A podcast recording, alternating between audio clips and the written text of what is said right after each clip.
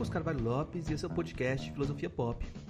Esse é o nosso episódio número 129. Recebemos o advogado e filósofo Sérgio São Bernardo para uma conversa sobre Xangô e Calunga, o direito e a justiça. Nosso diálogo gira em torno do, de como Sérgio tem pensado a filosofia africana para reescrever o direito a partir de práticas afro-brasileiras. O Filosofia Pop é um podcast que aborda a filosofia como parte da cultura. A cada 15 dias, sempre segundas-feiras, a gente vai estar aqui para continuar essa conversa com vocês. Intercalando com nossos episódios normais, de quando em quando vamos apresentar episódios de entrevistas temáticas especiais. O podcast Filosofia Pop está presente em outros canais da internet. Você pode encontrar os episódios, mais textos e informações no site filosofiapop.com.br. Temos também canal no YouTube, perfil no Twitter e página no Facebook. No Instagram, nosso perfil é podcast Filosofia Pop, tudo junto. Você também pode mandar um e-mail para a gente no contato filosofiapop.com.br. Continuamos com nossa campanha de financiamento coletivo no Catarse. A ideia é arcar com os custos de edição e hospedagem. Conseguindo um valor maior, podemos melhorar equipamentos e promover a transcrição de episódios. Para isso, assine o Catarse do Filosofia Pop em catarse.me barra filosofia underline pop. A contribuição mínima que pedimos é R$ reais mensais. Por falar em transcrição de episódios, a gente acabou de lançar no, na Amazon, você pode lá encontrar o Questões para a Filosofia Africana. É a transcrição do podcast sobre esse tema, né? Uma conversa entre eu e o Murilo, que eu acrescentei alguns ensaios em notas de rodapé explicativas. Esse diálogo é um diálogo introdutório com algumas questões que a gente responde. Você pode ter uma aproximação, principalmente a partir das notas de rodapé. Você vê as referências e pode ir atrás para aprofundar seus estudos, né? É um ponto de partida. Além disso, o livro está bem baratinho, a gente colocou o preço mínimo da, da Amazon, R$ 1,99, então é, tá quase de graça. Quem quiser pega lá o livro, eu acho que pode ser interessante.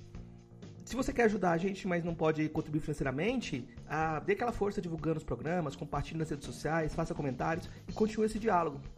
Vamos então para nossa conversa com Sérgio São Bernardo sobre Xangô, Calunga, o direito e a justiça.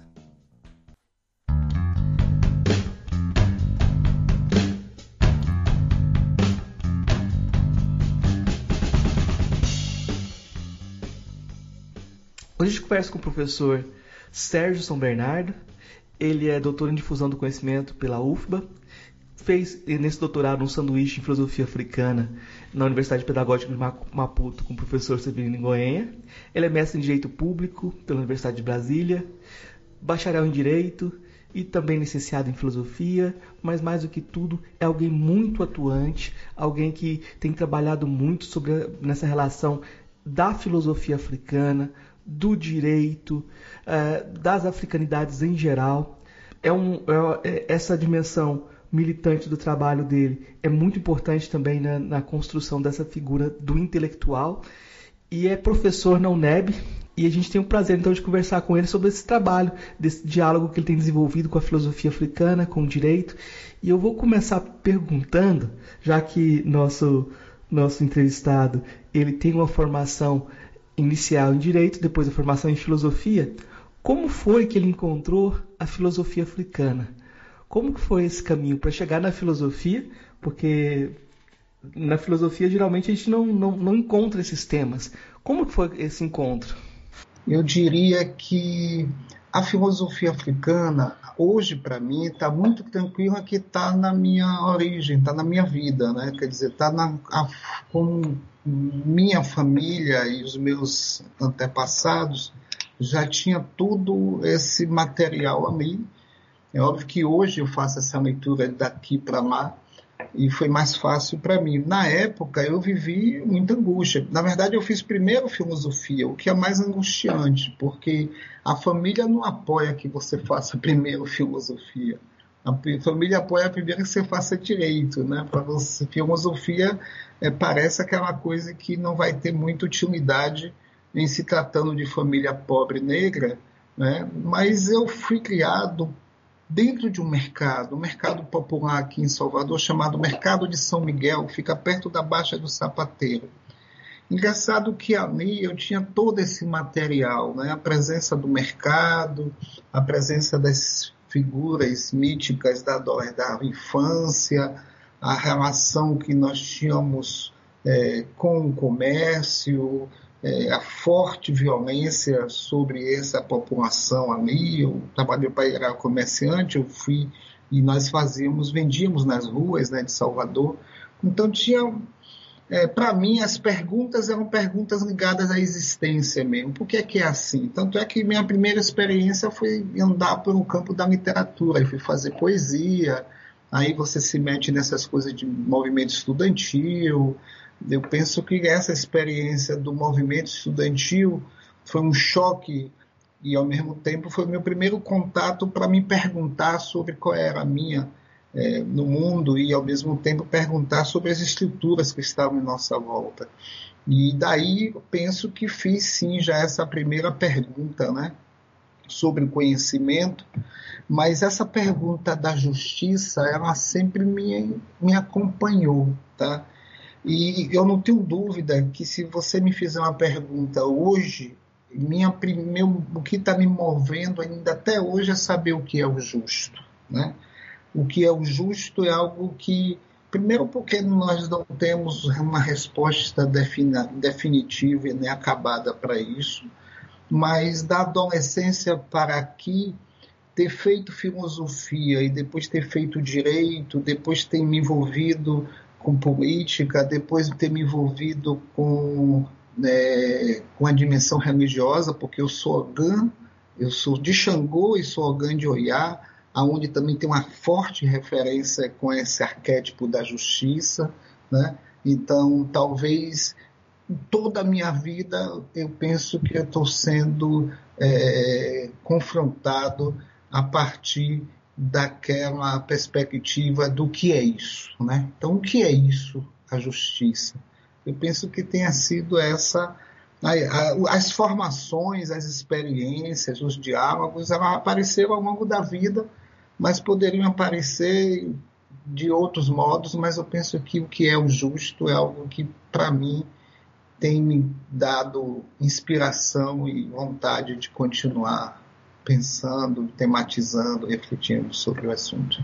Eu, eu acho que é bem interessante esse caminho. Eu vou te fazer uma pergunta que ela, ela tem a ver com o seu trabalho de mestrado, mas tem a ver com isso que a gente está falando aqui. Porque você falou que se você agora você se identifica toda essa herança, né? Mas eu vou te perguntar sobre essa construção da identidade.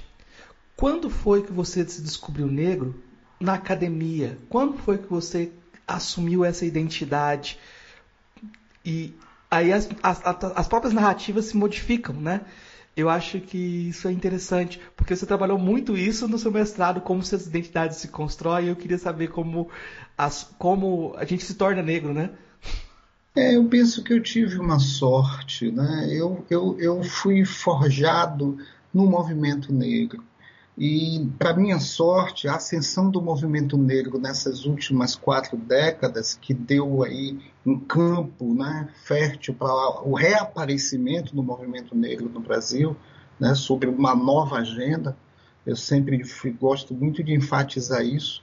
É, o movimento negro existe no, no Brasil desde quando chegou o primeiro negro escravizado e que hoje nós já apenas, temos apenas uma nova fase que é essa fase dos 40 anos para cá, do surgimento do MNU, enfim, mas que com uma agenda, inclusive, muito provocativa, porque veio muito por conta de debate com o projeto político, a influência do pan-africanismo e a discussão da política pública. Eu penso que essa agenda ela me coloca aí é, um pouco é, dentro desse terreno, então eu já entro na universidade um pouco munido desse arsenal, né? Mas é verdade, Marcos, que o debate da identidade é um debate que mal feito, inclusive pelo movimento negro no Brasil, porque em determinado momento isso serviu como uma, eu chamo como um conceito operativo, né? Chamar a maioria da população de negra e depois foi embasado com essas pesquisas mais recentes do é, do IBGE, né, do IPEA, que consegue fazer uma análise é, conjugada de pretos e pardos, né? Então, a gente usou uma categoria preto e pardo para poder produzir política pública, mas na política isso não foi resolvido. Quer dizer, isso foi resolvido para elaborar política. Mas para a vida pública, da luta por direitos, é, tem muita gente que acha que preto é preto e pardo é pardo, e aí você reedita o debate do colorismo. Eu, particularmente, eu penso que eu fui, eu tive sorte porque Eu aprendi desde cedo que eu era aquilo que eu era porque sou, porque sou definido e porque sou definido e porque também eu me defino. Eu tinha que fazer uma escolha mesmo sendo pardo. Né? Então, mesmo sendo pardo, sabendo que eu podia ter influências de outras é, etnias e raças, né? porque não tenho dúvida que há muito do indígena numa, numa certa segmento pardo no Brasil e aqui na Bahia, mas de algum modo essa afirmação é, de ser visto todos como negros, né? Inclusive, era assim que eram chamados indígenas, né? Antes dos negros chegarem. Os indígenas eram chamados de negros, né? Então, negro não era só ligado a, uma, um fenótipo nem cor de pele. O negro era chamado um, um tipo de indivíduo que não merecia o mesmo estatuto de humanidade. Então, para mim, me identificar como negro era me identificar como um certo fenótipo, que não necessariamente era o preto, porque eu tenho observado que aqui no Brasil, principalmente, uma maioria esmagadora é, desses dos negros, é, e eu digo isso lá no meu trabalho Xangô e Tênis, ele pode fazer negociação de identidade. Mas a questão é quem tem mais facilidade de negociar a identidade. Né? Na verdade, a gente vai observando quem mais consegue é, forjar a identidade são os brancos, porque eles conseguem reivindicar o que quiserem. E os negros, os pardos, ficaram aí nessa terminologia meio é, segregacionista, até os censos ocorridos no Brasil foram isso, né? o sabor de cada período, eles definiam novos critérios para isso. Então nós tivemos cerca de 10 censos e, entre, e, e pelo menos cinco, entre cinco deles você vai ver que são critérios bem diferentes uns dos outros. Então aqui para mim isso ficou muito tranquilo, me identificar como negro, mesmo sendo negro de pele clara, né? mas o que eu penso que resulta essa definição é a definição também um tanto fenomenológica de como é que as pessoas veem esse conjunto aí de espectro de negros, de pardos, de pretos, de misturas, de mestiços, todos como de forma depreciativa, né? Eu penso que uma parte do movimento negro tem uma um amadurecimento muito profundo sobre isso. Eu vi recentemente a Sueli Carneiro fazer uma fala bastante poderosa sobre isso. Mas tem segmentos que acabam fazendo uma certa confusão sobre tudo isso, mas eu penso que é uma agenda que ainda não foi tematizada de forma séria e de forma é, a tentar, inclusive, amadurecer uma juventude que está vindo aí que não está vindo com essa informação. Eu acho que uma das grandes questões que a gente tem é como abordar filosofic, filosoficamente essa questão de identidade racial no Brasil. É, com todas as especificidades. Eu acho que essa questão ainda está ainda para ser feita de uma forma filosófica, mais é, deba com um debate mais amplo. Eu acho que isso é, é uma tarefa a se fazer por tudo que você falou, por tudo que você falou e pelas ambiguidades que existem dentro do próprio movimento negro e pela própria construção da, da ideia de, de identidade política, dessa luta por justiça, né? Que a gente vai, vai ver que é o caminho. Você, a identidade racial é um grande caminho para você construir uma perspectiva de pensar o Brasil e repensar essa questão da justiça. Aí eu vou, vou começar a pensar na sua dissertação e você começa a pensar. Você já disse que a questão da justiça estava lá na filosofia, mas você começa a mergulhar nos pressupostos da justiça e daquilo que dizem como justo. Como é que é? Como é que você, acontece esse segundo movimento? Você sai da filosofia, faz o direito e depois volta para uma tese que tem essa implicação entre as duas coisas, mas já está a sua dissertação já tem essa implicação das duas coisas, mas já traz esse elemento de desterritorializar a justiça, de desconstruir os conceitos de justiça com essa questão da identidade racial, com essa questão de pensar o Brasil pelo avesso, vamos dizer assim. É verdade, porque é, primeiro tem uma coisa que a gente precisa desmontar é justamente isso, essa propriedade do assunto. Né? É, é eu sou advogado e milito, advogo, inclusive presido uma comissão é, aqui na OAB da Bahia, né? então eu sou um advogado militante, e sendo professor e sendo advogado e militante do movimento negro e, e, e intelectual negro, eu fico bem à vontade para dizer o que eu vou dizer. A, a, a, o debate sobre direito e justiça é uma propriedade de uma categoria profissional. E isso é algo que precisa ser confrontado. E na academia vira o debate de um campo do conhecimento, que é uma outra também grande absurdo. E por isso, em algum momento, e eu afirmo isso, Marcos, que de algum modo os próprios intelectuais negros acabaram não, não desenvolvendo um debate amplo sobre isso, porque pensa que esse assunto, ou ele, não é, ele é um assunto é, feito a partir de uma dimensão extremamente formal ou positivista, ou que então não serve para o debate da política, e aí a gente acabou deixando de tematizar a justiça, quando na verdade o tema da justiça aparece justamente logo depois do tema da igualdade, porque essa é uma, uma insuficiência. Né? Para o bem ou para o mal, os grandes sistemas filosóficos ficaram tematizando a liberdade. Até a Revolução Francesa, a liberdade era o grande tema. Kant tematiza a liberdade e vira o grande pressuposto filosófico do direito. Aí, quando aparece a filosofia da linguagem, quando aparece essas correntes onde coloca as intervenções também das experiências mais concretas é, das pessoas, é quando essas discussões sobre o outro, sobre a alteridade, sobre os que estão fora do reino, né? o marxismo, que também começa tematizando a liberdade, parece que a ideia da igualdade ela suscitou imediatamente o debate da justiça. Se você vê a produção, a discussão das ações afirmativas no Brasil, era justamente falando, é, mas que igualdade é essa? É igualdade substancial.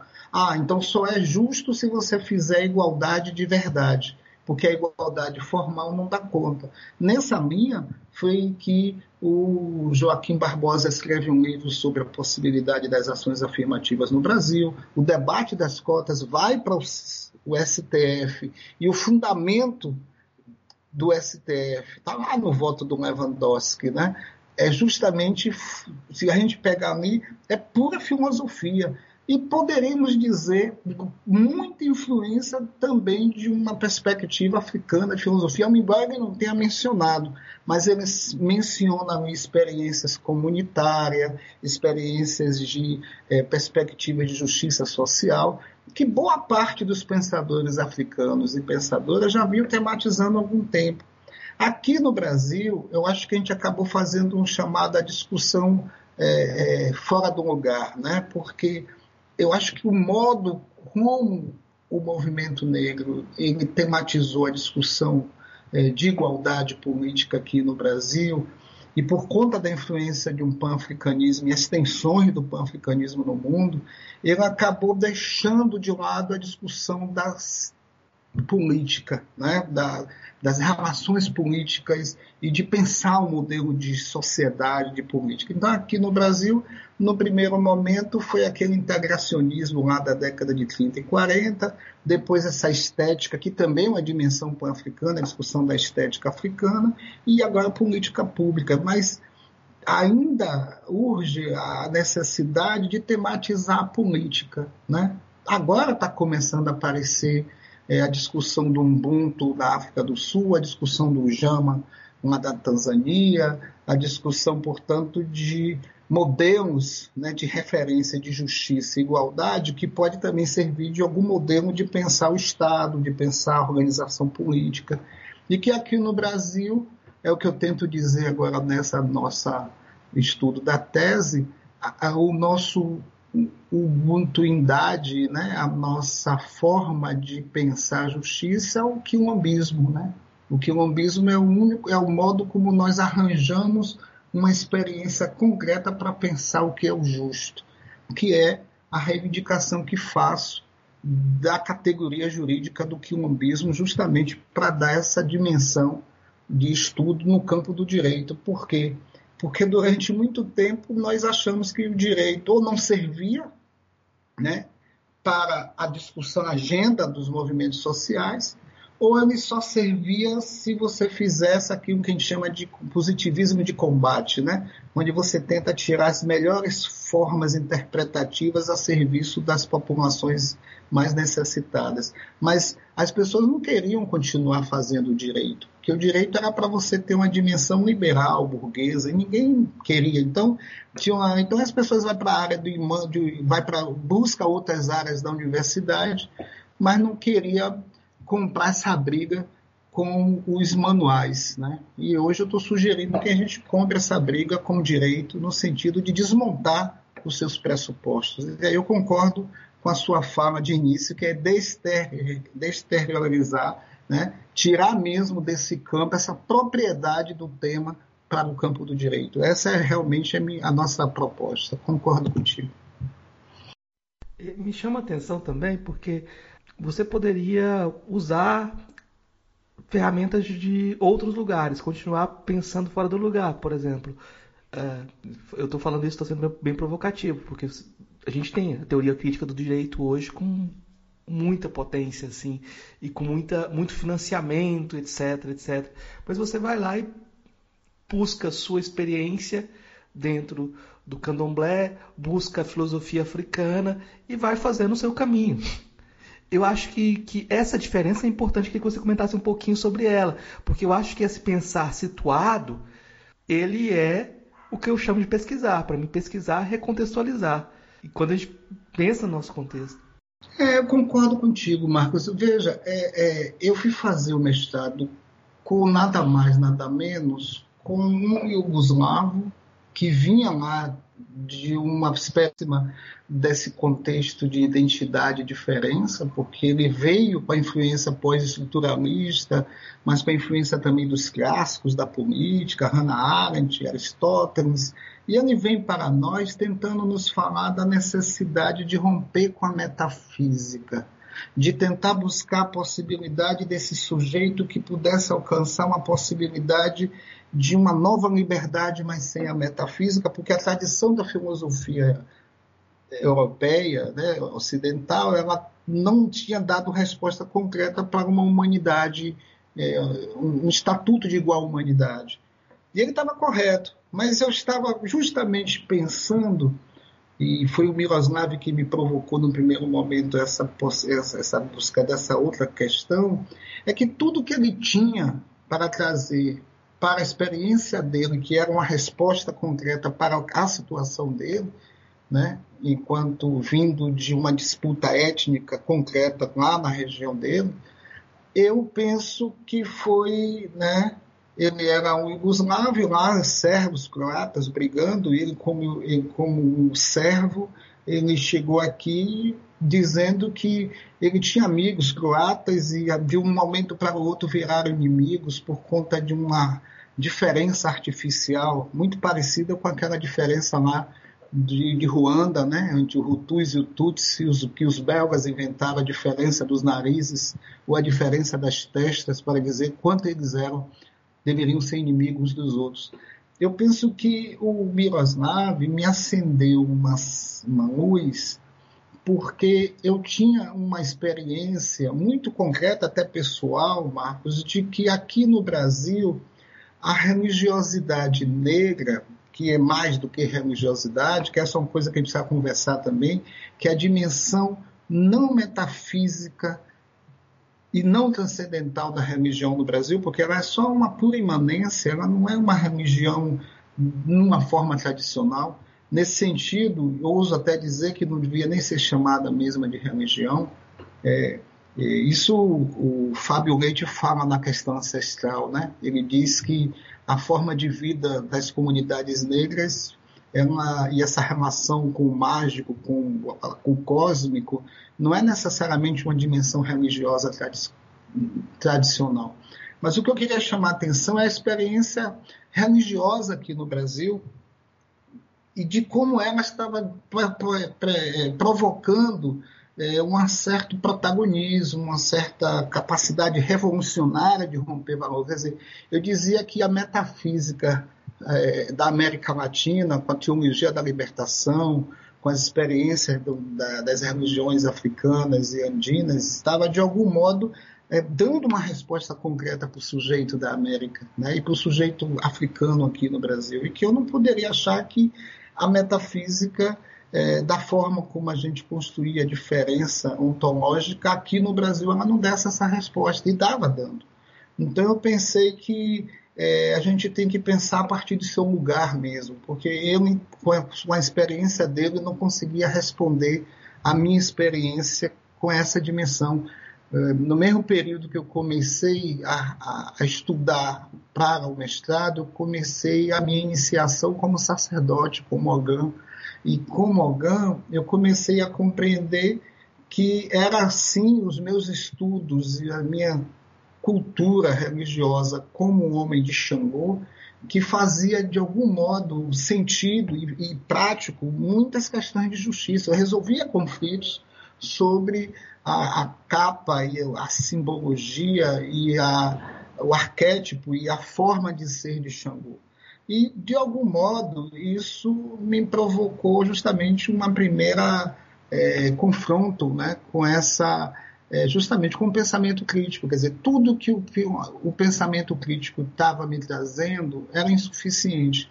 Depois, estudando também sobre as correntes no campo do direito, eu também tenho que dizer que, assim, quando a gente chega na universidade, parece que você tem que ler Habermas, Boaventura Souza Santos, Edgar Morin, você tem que ler ali quatro ou cinco autores para você dizer que você está talvez atualizado de uma forma crítica também no campo do direito. E eu estava observando que existiam limites para pensar o direito e justiça a partir da experiência africana no Brasil.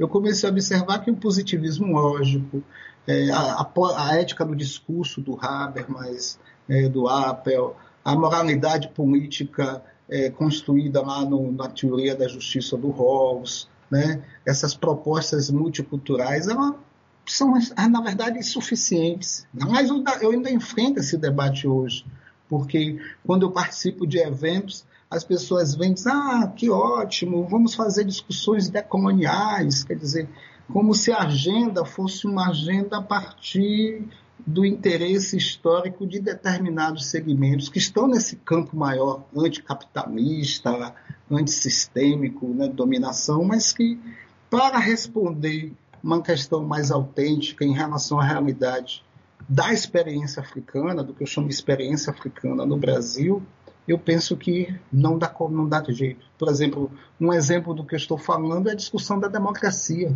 por exemplo.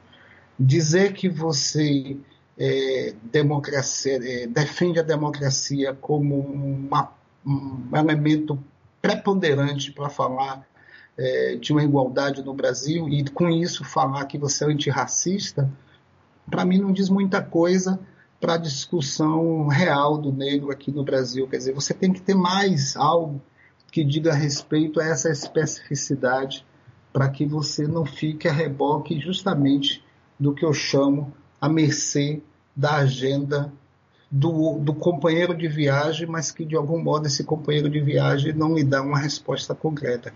Mas eu queria também dizer a você que, mesmo fazendo uma crítica às maiores correntes no campo do direito, é, em relação a respostas concretas em relação a essa questão de igualdade e justiça, eu também assumo aqui que as respostas nossas também elas são insuficientes, tá?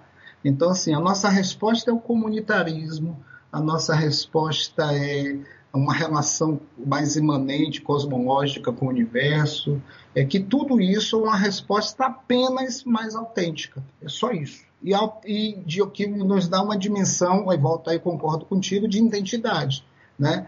de, de, de memória, de afirmação e, consequentemente, de uma certa plenitude do ser mas é, é, preciso também discutir os limites do comunitarismo ancestrálico, dessa discussão, é, dessa religiosidade, é, desse culto religioso excessivo do discurso político, porque eu particularmente também não def... penso que isso é um, um desserviço é, ao conhecimento e um desserviço à luta política concreta do que nós queremos construir para o futuro, porque qualquer coisa que dê poder excessivo para uma dessas correntes vai virar uma tirania no futuro. Tá? Então é isso que eu digo. Assim, hoje é muito comum entrar numa casa de terreiro, num terreiro candomblé, e respeitar uma hierarquia, baseado apenas naquilo que uma divindade orienta. Mas numa vida pública de dimensão societária e planetária, isso é muito pouco. Tá? Assim, a gente precisa pensar coisas maiores. E é nesse aspecto que eu penso que o movimento social negro, e quando eu falo de movimento social negro, eu estou falando dos ativistas intelectuais das universidades, porque hoje está muito confundindo, né? Você tem os intelectuais das universidades se reivindicam do movimento social e dos movimentos sociais estão boa parte dentro das universidades. Eu penso que está havendo aí uma certa confusão e que de algum modo serve operativamente, volto a repetir, como está servindo para um debate de discussões políticas, de debate de ideias, mas não serve para esse para colocar no lugar dessas das propostas que nós tivemos nas últimas décadas em relação a esse campo. Tá? Então isso também eu estou aqui assumindo que nós também não temos uma resposta concreta em relação a isso. Tem essa, essa parcialidade é, é a humanidade, né? Mas eu vou te pedir é, para contar alguma história para gente, porque como a gente é tecido de histórias e você é de Xangô, essa imagem de Xangô e Temis é fundamental. É, um, é um, essa, esse contraponto entre essas duas concepções de justiça é um achado maravilhoso. Eu queria que você contasse essa história pra gente, como você elaborou esse, esse contraste, né?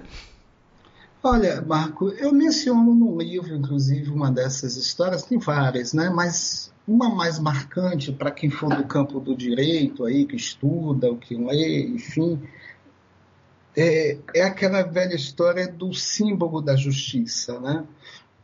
E o símbolo da justiça seria justamente a uma mulher que venda os olhos, que tapa a boca e que tapa os ouvidos.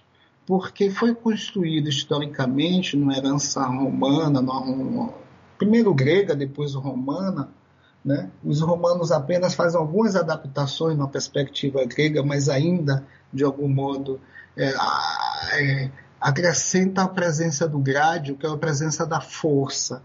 Mas a ideia de uma suposta é, exterioridade, né? E uma superta neutralidade, imparcialidade daquele que julga, parece que é igual aquilo que no absolutismo monarca a gente chama de poder moderador, aquele que exerce todos os poderes, é o irresponsável, no sentido do poder que tem para julgar. Eu, é, eu tinha uma, uma completa aversão a essa visão de justiça, porque aprendi dentro do culto africano, Nagô, é, Ki Yorubá, nas histórias de Xangô, os itãs de Xangô, contava as histórias de Xangô. Primeiro, Xangô comete uma série de erros, ele é excessivamente perverso, duro na forma de ser justo, por isso que eu gosto muito de dizer, a, justiça de Xangô é apenas a nossa justiça, mas não quer dizer que a gente não deve questionar esses pressupostos da justiça de Xangô, porque aquele que na contagem de contação de história, que julga impiedosamente, pode também não servir para todos os nossos conflitos. Mas eu pensando na Sulitã de Xangô, né, eu penso que duas coisas. A primeira, Nessa primeira resposta à ideia de uma deusa que não tem olhos, eu aprendi que os Oxés de Xangô, que são seus machados, ele tem olhos. E nas histórias ele serve como o, é, como assistente, né? aquilo que o Xumaré faz e muitas vezes como se fosse o assistente de Xangô, acompanhando como se fosse o olho do rei. Então o rei tem olho, porque o rei precisa olhar. Quando ele olha melhor sobre a sua comunidade, ele julga melhor, ele reina melhor. Tanto é verdade que nas histórias de Xangô, toda vez que ele não olha bem, ele não sabe bem o que faz, ele comete erros. O mais famoso foi aquele relacionado a justamente fazer o mal a tem vários casos, né? Mas tem um mais um dos dois mais famosos é aquele onde ele causa o mal ao Oxalá e é obrigado a carregar o Oxalá para o resto da vida e por isso que usa as cores branca e vermelha como se fosse uma forma de reverência e respeito ao Oxalá, porque ele não se confunde na hora de identificar quem ele vai punir.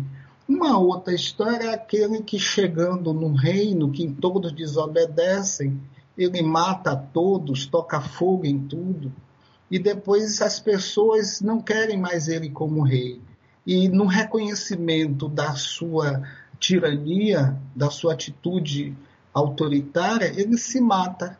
Por isso a expressão Obacossô, Obacossô, o rei não morreu, o rei não morreu. Porque, mas ele tenta se matar. Mas ele tenta se matar no reconhecimento do erro. Aí há uma dimensão psicanalítica, mas há uma dimensão também pedagógica na discussão de resolução de conflito, Marcos, aonde um líder africano, quando reconhece seu próprio erro, ele se torna um verdadeiro líder.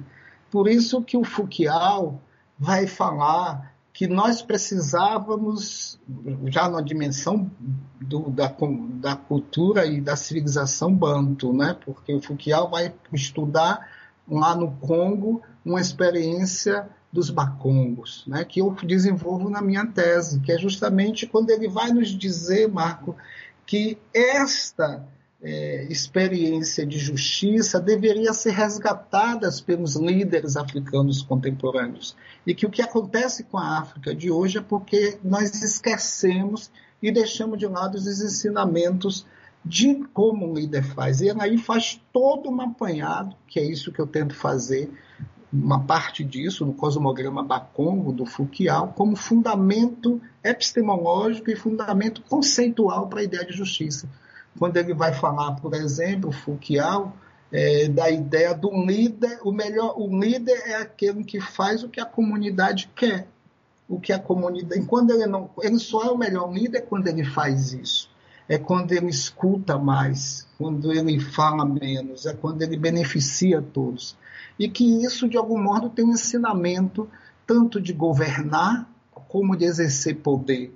Então vamos ver aí ensinamentos de relação de poder no Foucault e em tantos outros pensadores africanos e pensadoras africanas, e que se nós seguíssemos poderíamos deixar de lado aí o Maquiavel, deixar de lado o Hobbes, né, o Locke e estudar mais talvez o que os africanos e eu estou falando dos contemporâneos, né? Estou falando do Bidima, do Ramose, eu estou falando do Oruca, estou falando do Rotogi, estou falando de todos eles que estão pautando esse debate. Né? E que aqui no Brasil, engraçado, a gente faz pouco isso. Por isso que eu falo, a gente está na agenda da política pública e aí a gente retomou um protagonismo da religiosidade africana, retomou um protagonismo da juventude, retomou um protagonismo, é, podemos dizer assim, é, da universidade como produtora está mais pro, aberta, mas ao mesmo tempo esse debate da política parece que ficou um debate de alguns poucos que conhecem. Eu estou falando de forma muito tranquila aqui com você, Marcos, por exemplo. Eu conheço advogados negros, advogadas negras que militam no movimento negro, mas não se interessa por um assunto como esse. Então usa o arsenal, o repertório ocidental, mas também não diz que isso não me serve, né? Usa isso. Eu, tô, eu sou de terreiro. Quantas vezes na minha casa a minha mãe de santo disse: Sérgio, fala com o homem da justiça, vá resolver isso lá. Eu digo, meu, minha mãe, a gente pode resolver da porteira para dentro e pode resolver da porteira para fora. Por que, que a gente não resolve da porteira para dentro? Então, resolver da porteira para dentro, Marcos, é produzir um sentido de justiça própria que nós temos. Então, assim, é por isso que eu insisto, a tese que a gente está escrevendo ainda, mesmo depois de ter defendido, é a afirmação de que eu não estou fazendo nada novo, porque já existe essa experiência. Na verdade, é tentar articular elas. Né? Mas esses pressupostos de experiência do justo nós já temos. Né? E, e aí eu podia ficar aqui a noite inteira te contando várias histórias de justiça. Do Ubuntu, é, dos tribunais gacacas lá em, em Ruanda, né? uma experiência fantástica de os gurgs aqui é, na América, né? como é que eles resolviam também a questão de justiça. Se você for ver a experiência lá do, do próprio Boaventura Souza Santos, né? que foi para Guiné-Bissau, foi para Moçambique, montar métodos alternativos de resolução de conflito, mas baseado na experiência e na cultura local. Quer dizer, que cultura local foi essa? Algo que nós não estudamos aqui. Estudamos muito pouco, né? não é que nós não estudamos. E que pode ser pauta e programa de um curso de ensino do direito no Brasil, que é o que eu defendo. É, tem muita coisa aqui. Eu fiquei pensando que quando eu estudava House, John House, eu não engolia aquele negócio de véu da, da ignorância. Não engolia aquilo lá de jeito nenhum. Eu achava que lá um grande véu da indiferença, porque as desigualdades estavam aí, não, não, nem como experimento mental me, me, passava aquela coisa. E quando você fala para alguém que, numa perspectiva banto, o crime é carregado pela comunidade, você quebra com tudo isso, porque você coloca um outro pressuposto dentro do jogo, você coloca a comunidade em primeiro lugar e as pessoas falam: não, quem é responsável é o indivíduo. E não conseguem passar para outra, para essa outro, outro registro, passar para essa outra concepção. E na minha experiência da Unilab, conversando com meus alunos, isso que você falou é muito presente. Sempre eles falam que, que primeiro existe a conversa dentro da comunidade. O caminho é esse.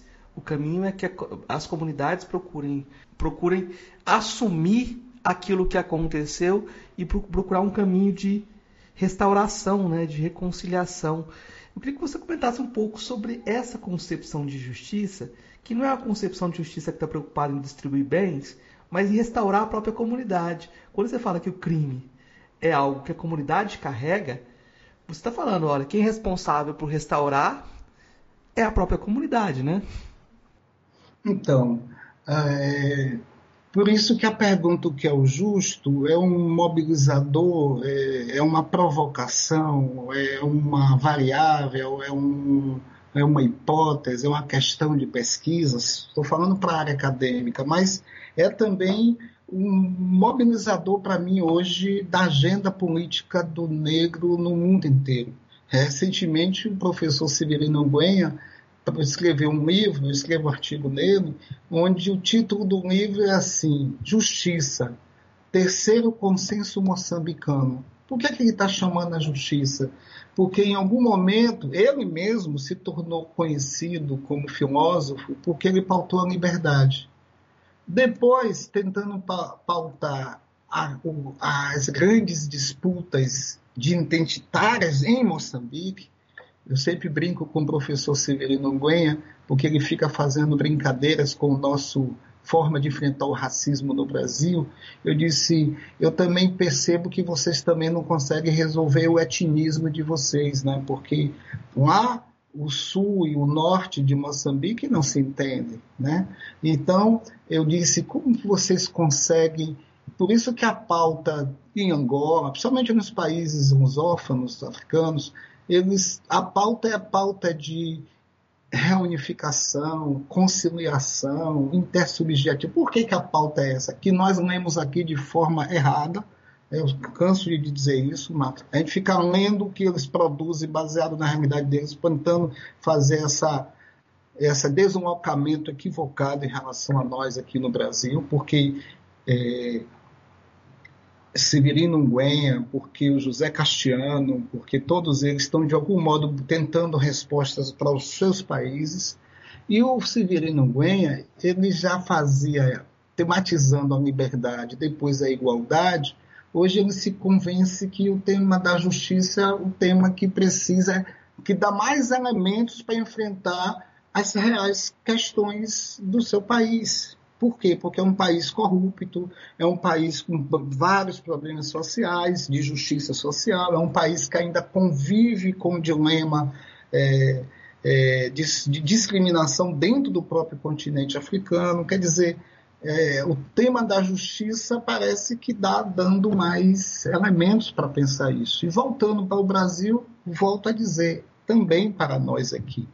Né? Então, é, eu não tenho dúvida que aqui, é, por isso que eu reivindico a questão do, de a gente repensar o justo, porque nós aprendemos o justo como justo como se fosse é, aquilo que Aristóteles chama do justo meio, né? O justo meio parecendo que é uma certa ideia de proporcionalidade. O Rawls que você menciona, que eu acho que é uma grande galhofa, uma grande mentira, não existe essa política do véu, porque esse véu da ignorância, ela só existe quando ela é involuntária. Não existe um véu da ignorância voluntário. É, é muito parecido, Marcos, com aquela história da sociedade da comunicação ideal do Habermas, que ele diz que coloca todo mundo, os sujeitos, num determinado auditório, e todos convictos das suas responsabilidades, vai definir regras e responsabilidades e vai decidir pelo bem de todos. Isso é justiça artificial. Enquanto que Aristóteles nos trazia a pressuposto de, uma, de um justo natural, porque ele tentava ser mais realista que o Platão, o Rawls, talvez tentando resolver os dilemas também, volto a repetir, não do mundo, mas da América do Norte, né, dos Estados Unidos, é uma questão dos liberais, era, era, é um problema deles ali. Ele traz a ideia de que entre eles, se nós fizéssemos de conta que nós poderíamos considerar todos iguais, talvez nós pudéssemos distribuir igualdade para todos de forma mais é, é, igual, é, de forma mais igualitária. Por isso é que ele vai dizer que a primeira característica é essa e a segunda seria a política da equidade, onde você diz, daria a cada um de acordo com sua necessidade. Ele escreveu muito bem, mas não conseguiu praticar muito bem, porque não existe isso. Porque as pessoas não respeitam todas as vezes que você se vê na parede do egoísmo, as pessoas primeiro vai cuidar dos seus interesses. Então essa ideia suposta de que é, numa sociedade as pessoas vão abrir mão de seus direitos para poder possibilitar o direito para o outro. Olha aí, a situação do Brasil está dando uma prova bastante lúcida para nós. Quem foi que disse que eu vou aceitar que a minha empregada, a minha assistente doméstica vai viajar de avião ou a filha dela pode ir para a universidade? Quem foi que disse que eu vou aceitar isso? Então não é, não é, não é assim. Então eu penso que muita coisa foi escrita e que não tem sentido prático nenhum, como muita coisa que também já é praticada e que não foi escrita. Quer dizer, a minha defesa é que a, a justiça africana é praticada no Brasil, mas não tem ninguém, ninguém escreveu ainda. Tá? Então, por exemplo, quando é que eu digo que já existe uma justiça brasileira e que é praticada nas comunidades, é praticada em algumas é, experiências comunitárias no Brasil? Porque nós resolvemos questões né? Nós decidimos, fazemos escolhas, tentando diminuir a, os, os prejuízos ou os efeitos sobre a maioria. E isso tem muito a ver com o sentimento de comunidade que nós herdamos da experiência africana. Né? Então, por que, que eu estou falando isso? Se você observar, o sentido do Ubuntu é a humanidade. Ora, no caso concreto, é a comunidade. Então, essa coisa aí que virou outra galhofa, né? Eu sou porque nós somos, que está todo mundo usando como se fosse qualquer coisa, né? E que aqui até a CIA, até a Onze Riachuelo faz rodas de Ubuntu. Então, o que é que acontece? Aqui no Brasil, é, o nosso Ubuntu não é Ubuntu. O nosso Ubuntu é a experiência concreta dos quilombos. O quilombo é o nosso Ubuntu é, e esse Ubuntu dos nosso, da nossa experiência, é o sentido do justo que nós encontramos para viver sobre a terra. Como é que a gente vive sobre a terra usando ela de forma coletiva? Ah, vamos, vamos pegar um livro então do direito agrário, Código Civil. Ah, não tem, porque o movimento sem terra, Marcos, quando faz campanha de ocupação da terra, depois que eles se assentam, eles demarcam. Depois que eles demarcam, é ocupação individual. Cada um se torna dono da sua terra. Que é que isso tem a ver com a experiência africana? Quase nada. Tá? Da mesma forma, eu posso mencionar aqui sobre o Instituto da Prescrição. A prescrição é um instituto do direito civil que você perde o direito de acionar a justiça. Olha, não perde o direito, perde o direito de acessar a justiça para reivindicar esse direito, tá? Então, se você me deve, você continua me devendo, mas eu tenho cinco anos para poder ir na justiça reclamar contra Marcos. Ora, a prescrição não é uma experiência africana. Quando eu digo experiência africana, volto a dizer aqui, é daqueles povos que nós tivemos experiência no Brasil. Então, estou falando de alguns povos bantos e urbanos, né? não são todos. Então, não estou generalizando. Mas desses que tivemos a experiência, principalmente os bantos, que são mais rurais, nós vimos que tem uma perspectiva de não prescrever nada. Por quê? Porque a sua dívida ela permanece a vida toda. A dívida permanece por conta do conceito da ancestralidade.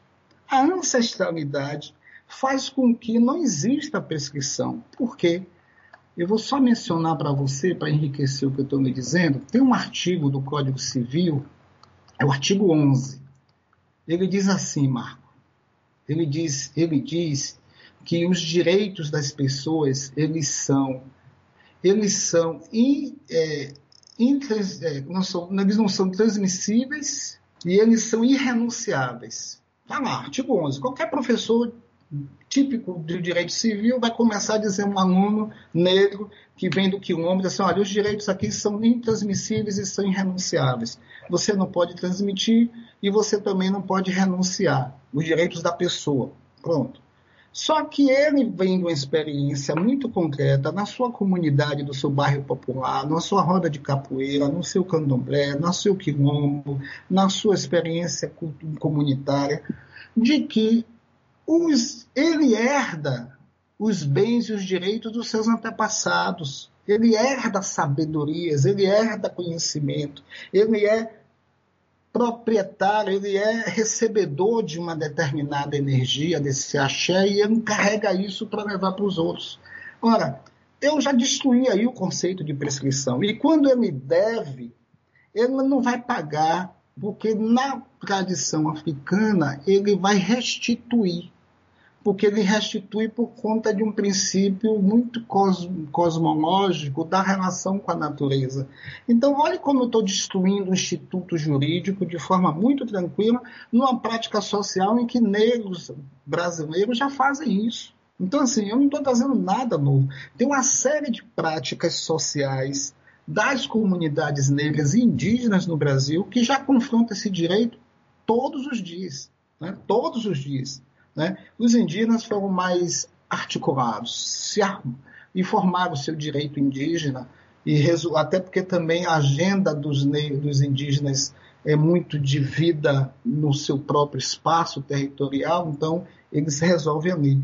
Mas os negros que viveram essa discussão de integração na sociedade, ele teve que fazer uma série de negociações. Inclusive, é uma obra do João Reis, que é muito bacana nesse sentido, que chama Negociação em Conflito. Nessa obra, João Reis mostra isso, como é que os negros negociavam. Em alguns momentos, mesmo no processo de escravidão negra, os negros mandavam também nos senhores de escravos. É, ele, também eles tinham uma, uma capacidade de impor também uma série de direitos. Né?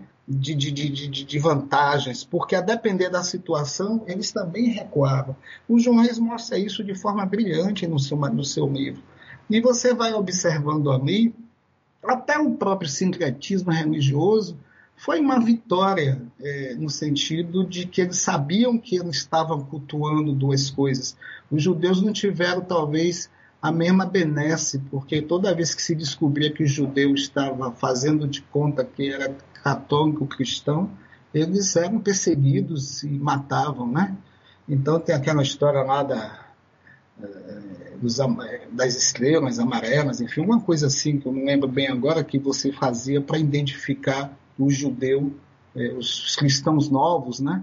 E isso de algum modo é, para a realidade africana, o que eu quero, na verdade, dialogar é sobre a existência mesmo de um, direito vivo e de uma justiça viva que nós já praticamos nas, na, na sociedade brasileira e que ela só precisa ser reconstruída. Aí eu uso muito a tópica retórica, que é um dos pensadores. Eu, eu, eu fico, na verdade, Marco, já fui criticado por isso, mas é muito difícil. Eu sou professor de filosofia do direito. É muito difícil você entrar numa, num curso, você tem que desmontar aquilo que está ali. Então, você tem que fazer, no primeiro momento, uma leitura honesta do que aquela pessoa, aquele estudioso propôs, mas, ao mesmo tempo, também sugerir. Por isso que o Xangô e Temes foi muito isso, né? foi essa desmontagem. Enquanto que o Calung e o Direito é uma construção, né? uma, uma proposta na verdade é uma continuidade, é um livro só. Eu, na verdade, eu só não tive é, tempo, porque é um estudo que, se prolonga, mas o segundo, esse segundo estudo é uma, é uma continuação do primeiro. Então eu diria que é, é, nós temos isso, nós temos isso. O Manuel Quirino falava também disso, né? Ele falava muito, ele dava experiências práticas, de dizer assim, olha, nós somos colonizadores também. Nós também colonizamos, porque hoje as pessoas só fazem isso desse modo, e quem fez isso fomos nós. Imagine se fizéssemos isso em todas as áreas. Bom, a nossa infelicidade é que nós não conseguimos fazer isso em todas as áreas, né? Mas quando Ruth Landes fala da cidade das mulheres, ele tá, ela está também tentando dizer isso, né? De como as mulheres, através da linguagem do corpo, ela também é, influenciava e determinava o funcionamento das relações sociais na década de 30, na década de 40 aqui na Bahia. Né? E de como essa experiência matriarcal, matrigestora, ela é muito profunda no Brasil. Né? E a partir também dessa perspectiva da experiência africana. Enfim, eu penso que é por aí. É muita coisa, é muita coisa para a gente conversar. Mas eu vou pedir então para você me falar de três conceitos como você usa esses conceitos no seu trabalho, que são ancestralidade, ubuntuidade e o cosmograma Bakongo. São três elementos que estão no, no, no seu último trabalho, na sua, na sua, tese, que eu acho que seria bom você explicar. Você está mostrando que tudo que você faz, você faz em, em, com muita dialética. E eu queria ver como é que esses conceitos aparecem no seu trabalho. Então, eu já começo dizendo que eu não uso nem Ubuntu nem Ubuntuísmo eu chamo de ubuntuidade. Então, quando eu chamo de ubuntuidade, eu já não quero nem mais saber o que aconteceu na África do Sul. Não estou preocupado que se o Mandela ele conseguiu restabelecer uma relação é, tensa de décadas, que ainda existe até hoje. E há quem diga também que aquela experiência do Ubuntu na África ela só deu certo não por causa desse da ideia de comunidade participativa, mas ele deu muito mais certo porque ele conseguiu dividir riqueza material. Porque isso é o Caxiano quem diz. Ele diz, olha, Sérgio, o programa do Ubuntu na África do Sul foi, antes de mais nada, um programa que dividiu riquezas, dividiu questões políticas, poderes. E que se isso não fosse feito, é, não teria resolvido a guerra civil. Porque a, a, ideia que passou para o resto do planeta, o mundo todo, foi de que nos tribunais, né, de que foi feito, né, aquelas aquelas experiências lá do julgamento em que as pessoas perdoavam, a justiça restaurativa, enfim, aquilo dali era a forma pública de apresentar o mundo, mas que aquilo dali não teria efeito concreto se não tivesse resolvido questões materiais. É, então, assim, é, quando eu perguntei, em certa feita, ao Kabengele Munanga o que ele poderia me dizer o que era Ubuntu, ele disse: Sérgio, Ubuntu é humanidade. E pronto, não me disse mais nada. Eu fiquei com essa resposta ao sabor de um, uma pessoa que vindo de uma experiência concreta, porque ele relata lá na tese do doutorado dele, né, é, sobre a experiência dele no Congo, e ele disse que era humanidade. Quer dizer, então qual seria o pressuposto de uma humanidade brasileira, ou de uma humanidade negra no Brasil, como pressuposto de justiça? Então é essa provocação dessa categoria ubuntuidade. E aí eu aprendi algumas coisas bacanas. Por exemplo, uma das coisas que eu aprendi foi de que existe uma previsão legal da ubuntuidade no direito internacional público, está lá no, é, no tratado né, da Declaração Universal dos Direitos Humanos que trata da África, né, o direito dos africanos. A Declaração Universal Direitos Humanos dos Africanos, que é uma sub né, parte da Declaração Universal, naquela carta deles, tem lá o direito à comunidade, que eu penso que ali é algo que eles devem ter reivindicado naquelas conferências que eles faziam da União Africana. Teve desde a conferência de Bandung, depois as próprias conferências da União Africana, e o direito à comunidade. Mas tem um outro, Marcos, que é o direito também de é, assumir responsabilidade pela comunidade. Tá? Então eu penso que se alguém fosse iniciar uma pauta de ubuntuidade no mundo inteiro, eu começaria com essa pauta prevista nessa carta africana. A carta africana, então, tem um pressuposto normativo para quem é do direito. Mas para quem não é do direito e não quer saber de pressuposto normativo, eu penso que o sentimento de mutuidade que construiu esse pensamento no continente e na diáspora, ela foi de algum modo correspondendo a conceitos muito próximos. Então, por exemplo, o que nós chamamos do bem viver aqui para os, para os incas, para os andinos, é essa mutuidade. O que nós chamamos então de Ujama, lá na Tanzânia, né, Cunheri tentou aqui, ali também instituir uma possibilidade, ele dizia que o comunitário, olha, o Jama, é, é, no que falou isso foi o Nkrumah, né, no consciencismo, ele dizia que o comunitarismo africano, que o comunitarismo é o socialismo, é o, o comunitarismo africano é o socialismo dos europeus, quer dizer, nós tínhamos então uma experiência comunitária de fundamento natural. No direito, a gente chama isso de justnaturalismo. E muita gente joga um pouco de. Critica um pouco? Ah, porque justnaturalista é como se fosse uma fase anterior, é uma fase primitiva, por conta da leitura do Hobbes. Porque o Hobbes foi dizer que a gente vivia num estado de incivilidade, de estado de natureza, e que depois a gente descobriu que existe um soberano que pode reunir o poder dos seus súditos e com muito mais inteligência e razão, governar. Aí ficamos com essa visão preconceituosa do justnaturalismo, quando, na verdade, a própria Constituição de 88 é uma Constituição essencialmente justnaturalista, né? no sentido de que ela tentou corresponder uma realidade mais próxima à realidade brasileira. A própria Declaração Universal e os seus diversos tratados e convenções não é um discurso justnatural. E aí outra coisa que a gente precisa desmontar para a discussão de ubuntuidade é essa discussão também do justnaturalismo. Por quê? Porque essa proposta de um direito camunga, e, e a ubuntuidade como fundamento disso, seria justamente é, fazer uma nova discussão. Uma discussão que a gente traz era de que essa, esse justnaturalismo é um justnaturalismo de não, não de forma é, é, como é conceituada, ela tem uma dimensão cosmológica, aquilo que o Basilea chama de biocósmica. E eu gosto de chamar também de cosmoconceptiva, quer dizer, como existe uma relação unificada, única com a natureza, portanto não há divisão, a dimensão biológica, física, social, ela é uma coisa só. Então, por isso que para a gente não existe ancestralidade só de morto, existe ancestralidade de vivo, porque eu vivo sou ancestral e o meu morto também está vivo. Né? Então, essa terceira categoria do morto-vivo, e aqui eu já estou entrando na, na segunda resposta que você me pede, que é da ancestralidade.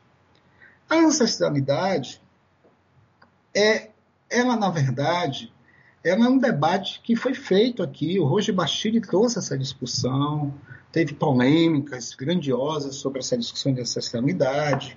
O Eduardo Oliveira, que é meu orientador, ele discute também esse tema nos seus livros. Eu penso que a única coisa que particularmente me interessa no tema da ancestralidade é a leitura ética da ancestralidade. Quer dizer, como é que eu consigo fazer com que aqueles ensinamentos dos meus antepassados, e aqui eu queria fazer uma lembrança, Marcos, ancestralidade não é só aquele que morreu, então, ancestralidade pode ser o antepassado, ancestralidade pode ser um mito, pode ser um totem, ancestralidade pode ser uma lembrança, pode ser um objeto, pode ser um conhecimento, ancestralidade pode ser apenas a perpetuação do conhecimento entre os vivos. Ancestralidade é aquele que nasce, porque aquele que nasce carrega toda a humanidade, então ele é o mais, ele é o mais velho. Então ele muda o conceito do mais velho para o mais novo. Tá? porque o mais novo ele está voltando né, para o passado, enquanto que o, o, mais novo está aqui agora, então ele está carregando essa ancestralidade. Então, o que me interessa é como conceito ético jurídico e como um fundamento de justiça. Por quê? Porque a ancestralidade, se você observar hoje, o movimento social no Brasil inteiro está usando se você vai observar nos slogans das mulheres negras, nossos passos vêm de longe. Ninguém larga a mão da outra. Se você pegar esses conceitos, você vai ver essas mesmas expressões no programa político andino baseado lá do Gama Poma, que é baseado também nessa ideia de reivindicar os antepassados, os originários. Nós não tínhamos essa discussão de reivindicar os originários, porque os os, os americanos indígenas reivindicam como originários. Nós tínhamos que ter um discurso para reivindicar nossa originalidade, que nós não tínhamos. E agora nós podemos reivindicar a nossa originalidade. A nossa originalidade está aqui mesmo, gravada na terra dessa nova África, mas também está no continente e está em toda parte do mundo. Então isso deu um poder discursivo, e eu chamo também de operativo político, muito grande o movimento social hoje ele se re, reinventa com o conceito de ancestralidade que foi trazido da religião, né? do debate que acontece primeiro no interior da religião, que está lá, as religiões negras no Brasil. Roger Bastilho inicia essa discussão lá. Tá? E depois tem vários debates, polêmicas, enfim, é, sobre essas questões. Uma questão prática do que eu estou me dizendo é aquela tensão entre o Dom Lucas Moreira Neves e Mãe Estela sobre se deveria ou não deveria é, manter cultos juntos, sincretizado ou se manter separado. O que mais ajudou a ideia de ter um certo candomblé ortodoxo, né? E aí gerou também uma outra polêmica com os bantos, que é a história da chamada é, né? o nagocentrismo, porque foi a partir daí também que pareceu que os urbanos seriam mais afeitos a uma certa superioridade civilizatória em detrimento dos bandos. Por isso que na minha obra eu tento resgatar essa complexidade, essa originalidade dos macongos. E aí já estou me respondendo a sua terceira pergunta sobre os bacongos. Por que os bacongos? Posso me dizer, minha primeira provocação de trazer o cosmograma bacongo por incrível que pareça, foi porque eu tive um colega do curso do doutorado, que é o mestre Cobra Mansa, ele carrega um cosmograma no braço. Mas aí eu observei que não era só ele. Ele é ligado à FICA, que é uma, que é uma organização internacional que está presente em 160 países. E ele foi me. Todos esses capoeiristas angolas, quando eu digo todos, assim, uma parte expressiva traz o cosmograma Bacongo, como uma referência de mito fundador, como referência simbólica, como um arquétipo de existência dos povos é, bantos, né? E aí foi, foi o meu primeiro contato foi indo para o Quilombo Tenondé, aqui em Valença, na Bahia, convivendo dentro do Quilombo, nós construímos um cosmograma para resolver questões de conflito.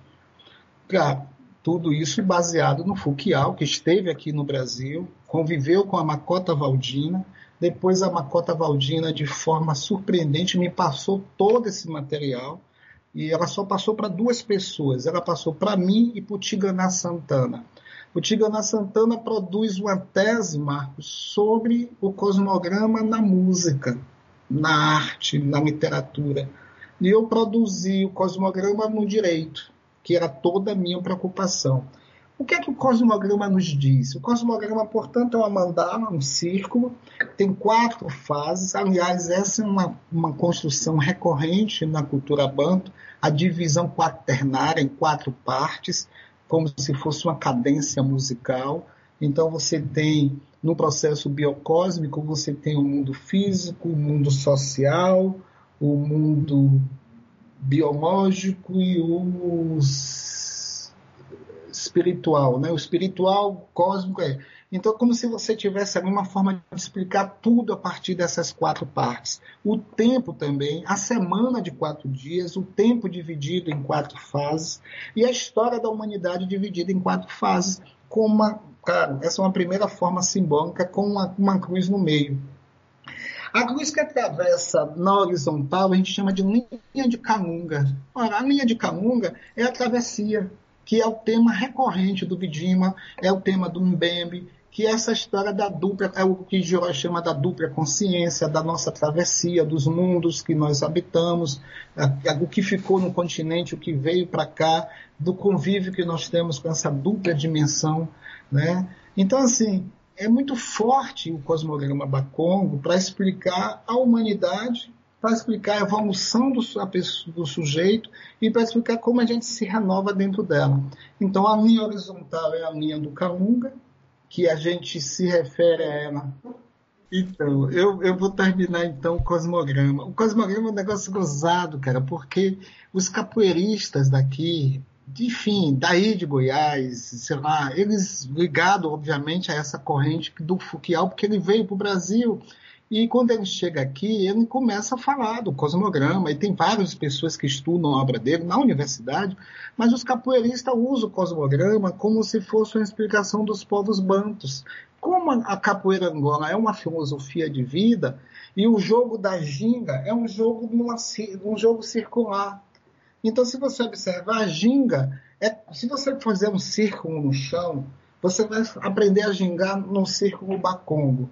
E se você for ensinar como é que nasce a vida, que a gente vai chamar de mussone, que é a mulher grávida, que é a cor amarela, dali vai nascer também tudo que se inicia, tudo que pode introduzir o conhecimento. Aí depois você vai para a fase preta, que é o Kama, que é a fase da adolescência, do amadurecimento, onde você atravessa a linha do Kalunga no horizontal.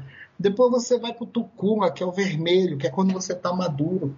Eu me lembro que nós fizemos uma dinâmica aqui, a gente colocava todo mundo na roda, no bacongo, e todo mundo, toda vez que chegava no Tucuma, que era essa fase lá em cima, né, do círculo, as pessoas, a gente fazia a seguinte pergunta: qual é o legado que você vai deixar para a humanidade? E a pessoa tinha que dizer qual é o seu legado. Por quê?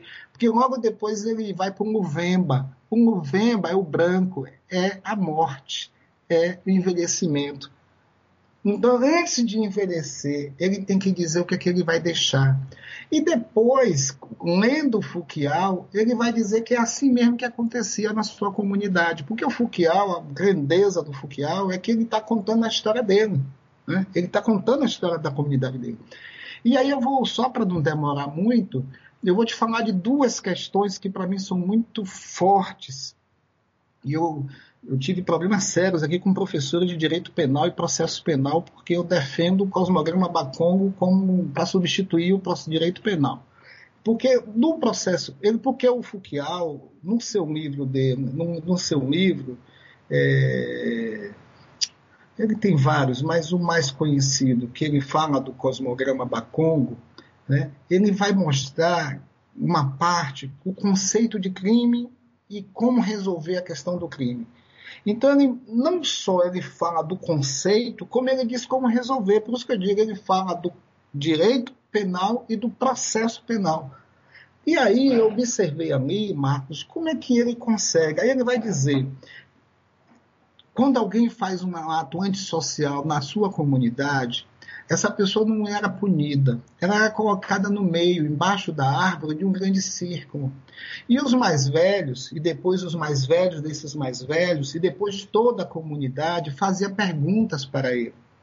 Uma das perguntas é: o que foi que a comunidade fez para que você fizesse isso? E, e dois aprendizados desse processo que eu menciono no estudo é o primeiro é de como a comunidade é que pergunta para a pessoa como é que a comunidade pode melhorar para que a pessoa continue parte dela. Segundo, é que isso demorava dias, que é a questão da fonte do tempo como fonte de resolução de conflito.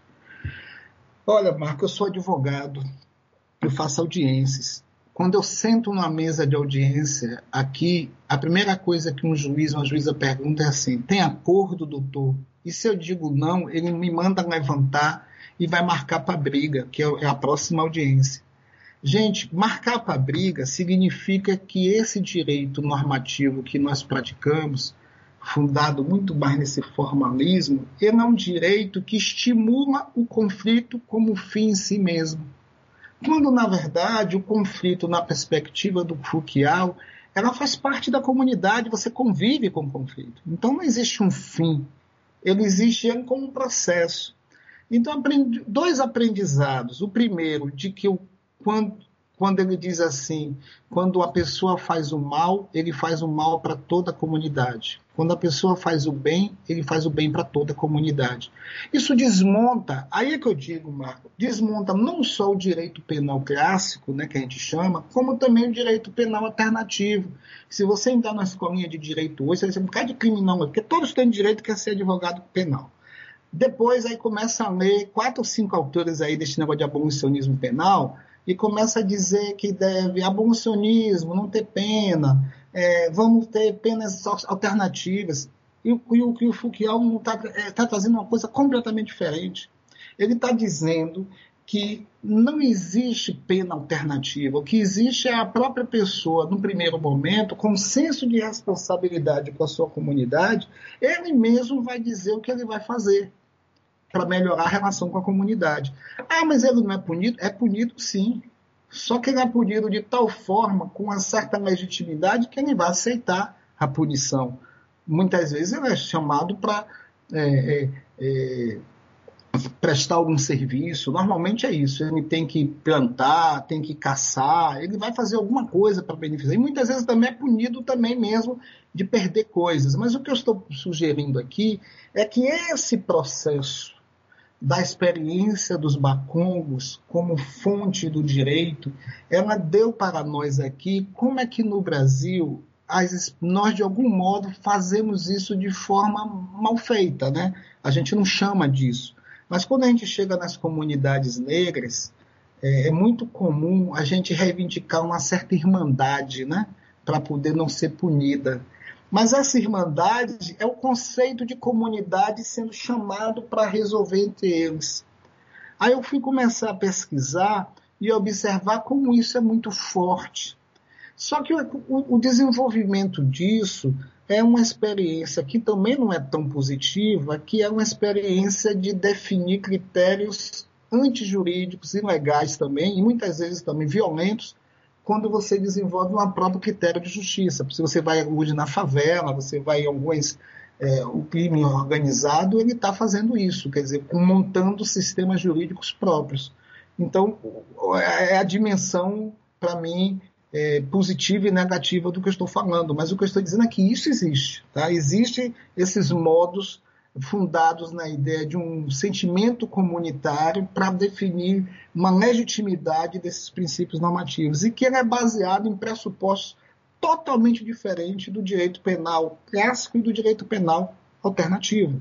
E aí eu menciono, eu não vou ter tempo aqui nessa conversa contigo, mas eu menciono várias experiências, por exemplo, o uso do silêncio, o uso do tempo, por exemplo, o silêncio, a nossa avó diz assim, deixa, é, com o tempo, né? deixa que o tempo cuide disso. Depois ela fala, é, usa o silêncio como uma forma de resolver uma questão, porque assim, não tem nada a dizer sobre aquilo. E uma coisa que o direito nos impõe é que você tem sempre que dizer algo sobre qualquer coisa, que é outra coisa que eu acabo ensinando a meus alunos e que eu realmente não concordo. Tem questões que não têm solução oral normativa. Né? E aí, espero que a gente tenha tempo, aparece a discussão dos provérbios, né? os provérbios como fonte jurídica, que é outra coisa que nós aprendemos muito também com essa com a cultura, a civilização, a filosofia banto, né? Muito forte. Principalmente a filosofia banto desenvolve isso de forma muito forte aqui no Brasil. Eu vou pedir para você falar dos provérbios, porque o tempo é aquilo que nós temos aqui. então, nessa história de pensar um direito, a primeira questão que eu me bati foi que o direito ele é uma norma escrita. Aliás, uma das características do Estado e do direito moderno é justamente essa codificação, essa arrumação sistemática, né, de chama de sistema jurídico, ordenamento jurídico, manual, código, né? Você vê que a, as nomenclaturas elas servem justamente para ter uma capacidade compilatória para dizer o que é. Aí o Kelsen vem essa história de teoria pura do direito, inspirado lá no Kant, e vem com a história do DVC. Ora, isso é isso, mas se você fizer isso, isso deve ser aquilo, que é a chamada, o silogismo, né? Matar é crime. Marcos matou. Logo, Marcos vai preso. Pronto. O juiz pega uma lógica aristotélica, transmuta para o campo do direito e inventou aí esse direito que a gente estuda nas faculdades e que todo mundo vai praticar com todos esses limites que nós temos. O que eu estou querendo sugerir é que, do ponto de vista do direito é, africano, a experiência oronormativa, a experiência de um comando, porque também tem um fundamento do direito tem dois fundamentos do direito que eu queria mencionar aqui, que é o seguinte: primeiro, o direito obriga, né? Então ele obriga, ele tem uma sensação de que ela, ele te obriga a fazer algo. A segunda coisa é a ideia de que esse mesmo direito ele tem eh, uma capacidade de não só me obrigar, mas ele também de punir, né? Então, se você observar, é, a base teórica do ensinamento do positivismo formal que nós conhecemos é dever e sanção. Então, ele obriga e sanciona. Então, esse é o sentido para diferenciar direito de moral, de religião, de qualquer outro campo de conhecimento. Então, você aprende que você tem que aprender a obrigar a, a obedecer e você vai ter uma sanção que você não obedece. Por isso que eu digo que dos institutos que tratam da resolução de conflito, o direito para mim é o mais frágil. Porque é aquele que obriga você a fazer a coisa, mesmo que você não concorde. Eu digo para meus alunos: você chega no sinal e está vermelho, mas você precisa encontrar alguém que você está com pressa. O que é que você faz? Você avança o sinal e paga a multa. Então o direito ele é pobre. Ele é pobre porque ele te obriga a algo, mas você topa. É, é, a mãe diz para o filho: não saia, se você sair, eu vou te bater. Ele sai, curte à vontade, chega em casa, ele apanha e está tudo certo. Então é isso. Quer dizer, esse direito do dever e sanção é diferente do, do direito é, da obrigação e da adesão que você tem na moral e na religião ou em outras áreas do conhecimento, como resolução de conflito. Mas aí eu fui aprendendo que os provérbios também têm esse conteúdo, né? que a gente chama de conteúdo normativo ou performativo, porque ele tem um conteúdo também de me chamar a atenção para um comportamento. O provérbio não tem uma sanção, mas lhe avisa para uma consequência, né? É sempre assim, né? É sempre a consequência do provérbio. E aí eu fui estudar os provérbios. Por quê? Porque eu aprendi com Rapatebá, porque eu aprendi com Stuart Hall, porque eu aprendi com vários autores a força é, da oralidade como força também da palavra, que é muito forte. Aí vem o Bidima falar do palavratório, né? A palavra, quer dizer, tá lá. Então, é isso que eu digo, Marcos, eu não estou fazendo nada de novo, tá tudo lá. Só que a gente estava fazendo, faz isso, uso para pedagogia, para cultura, para arte, para estética, para tudo bem, a gente vai fazer isso por direito. Porque é no direito que a gente se esbarra. Né? Todo mundo acorda de manhã e vai dormir à noite e se esbarrando com o direito. E no direito a gente não muda. E qual é a ideia de mudar o direito com os provérbios? É mostrar que os provérbios africanos, primeiro, naquela discussão que eu fiz aqui anterior contigo, da porteira para dentro, como é que eu convenço os meus irmãos e irmãos de santo de que da porteira para dentro o que nós fazemos é direito? Eu vou mostrar para eles que justiça começa de casa, de que a ideia do justo é construída entre nós a partir do nosso conceito de justiça, que não tem só um conceito de justiça. E como eu consigo mostrar que nós temos vários conceitos de justiça, a nossa justiça ela pede pressupostos de regramentos diferenciados. Aí uma das coisas que nós aprendemos foi de como tem provérbios que orientam outros provérbios. E tem provérbios que parecem que são introdutórios para o outro. Aí eu desenvolvi na tese, por exemplo, provérbios que pensam a defesa da terra. Ou que ensina sentimentos, é, podemos dizer assim, sentimentos de igualdade, ou sentimentos de pertencimento. Quer dizer, eu peguei o, a, o artigo 5 o artigo 5 da Constituição é aquele que trata dos direitos fundamentais. Aí eu fui encontrando provérbios de todos os países africanos, estudando em livros de provérbios africanos, eu tive a, felicidade de encontrar uma biblioteca de provérbios de países africanos lá em Moçambique. E com esse material, e depois estudando também aqui o, aqui também, né, os provérbios brasileiros, que quem mais tem estudado isso é o. Ele é do Rio de Janeiro, é um músico, esqueci o nome dele agora, daqui a pouco a gente Lopes. lembra. Que escreveu um livro Ney Lopes. Ney Lopes, então, isso, muito bem. O Ney Lopes desenvolve isso também de uma forma brilhante né, no seu livro. Tem no Kitabu, depois tem no outros que ele faz, onde ele faz também essa organização desses provérbios. O que foi que eu fiz? Eu comecei a conjugar os provérbios com os princípios constitucionais de direitos fundamentais.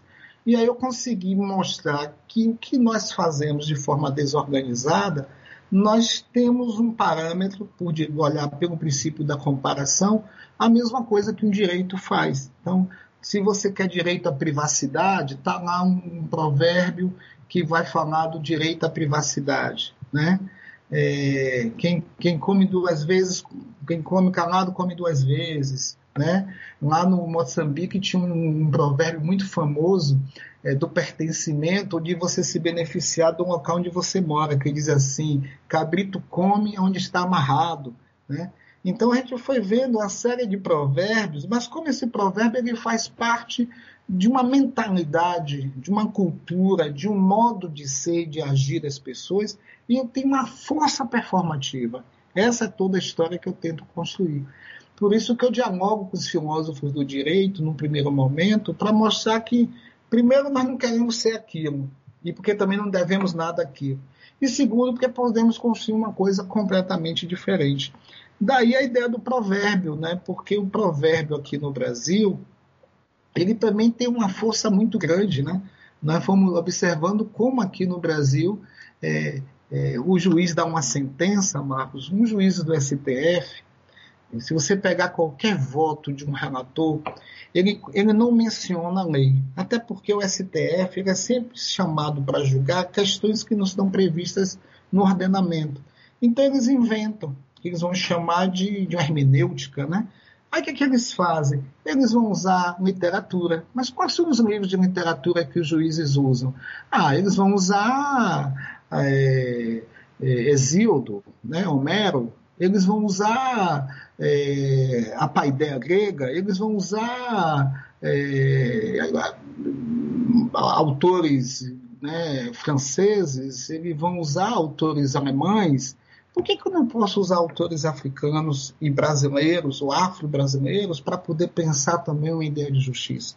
Então, por que, que eu não posso mencionar Abdias, Amélia Gonzalez, Beatriz do Nascimento? Por que, que eu não posso mencionar o Anderson, o Eduardo, o Renato Nogueira, a Dibênia, por que, que eu não posso mencionar os filósofos Sandra Petit, tantos outros filósofos e filósofas brasileiras, Catiúcia, enfim, tantos filósofos brasileiros e brasileiras que estão construindo um repertório novo para o pensamento brasileiro. Quer dizer, é uma questão de escolha. Então, direito é escolha. E as escolhas são as escolhas de quem pode determinar a relação de poder. Então, nesse sentido, é, vai construindo axiomas, né? Um provérbio é um axioma. Então, esses axiomas vão virando lugares comuns, né? a gente chama das tópicas, né? Vão virando um, repertório. Por isso que no, nosso grupo de pesquisa, a nossa primeira é, fase agora, nós estamos construindo um repertório afro-brasileiro, jurídico afro-brasileiro. Por quê? Porque a gente precisa ter um, um, um, um, um cabedal, um conceitos que a gente domine para usar na área, para servir de argumento. Aí você, vocês assim, Sérgio, me dá uma experiência prática disso. Eu vou te dar duas. Julgamento da, do caso de Mãe Norinha de Oxalá, Rio Grande do Sul, que foi para a STF com o nome de sacrifício de animais. E que o STF julgou por unanimidade de que aquilo não era sacrifício de animais. Tá? Por quê? Porque a gente conseguiu modificar o conceito de sacrifício para oferenda. A gente convenceu os juízes do STF de que não se tratava de sacrifício no sentido de ato de maus tratos violentos aos animais. Era no sentido de um oferecimento. A mesma coisa que os judeus faziam e que os cristãos antigos faziam e que muitos ainda fazem até hoje, né? quando oferece seus alimentos após os seus cultos. E que todo mundo matava animais para oferecer alimento. Por que, que a gente não pode matar animais para oferecer alimentos se todas as religiões matam animais para oferecer alimentos? Aí foi aí que as pessoas começaram a desmontar sua tese né, racista, genocida, etnocêntrica, epistemicida, tudo que nós sabemos, porque foi justamente ali no julgamento do sacrifício de animais que a gente percebeu isso. A discussão das cotas também tem esse conteúdo, né? porque com o aparecimento do conceito de justiça histórica, porque os juízes do STF são verdadeiros filósofos, porque, porque eles, eles inventam conceitos para responder questões concretas. Né? Ainda bem em alguns naquilo que beneficia a maioria e a, e a maioria da população. Ora, o que foi que o STF fez? Reivindicou o conceito de reparação, que já estava lá na agenda de Durban, estava na agenda das convenções mundiais, direito comparativo, mas aqui no Brasil funcionou como justiça histórica. Ainda usaram Aristóteles, porque Aristóteles já mencionava aquilo que gente chamava de justiça distributiva, né? que era justamente resolver a dimensão do justo para além do particular, mas resolver no espaço de comunidade, para com um caráter equitativo. Ora, nós tínhamos então toda uma doutrina, toda uma, uma, uma, uma podemos dizer assim, uma bibliografia a nosso favor, a experiência brasileira no sentido de que, de, vários estudos, a complexidade, a profundidade da civilização africana no Brasil, né, da religião, da arte, da cultura, do esporte, quer dizer, olha, eu estou falando, portanto, de uma civilização à altura de todas as outras, né?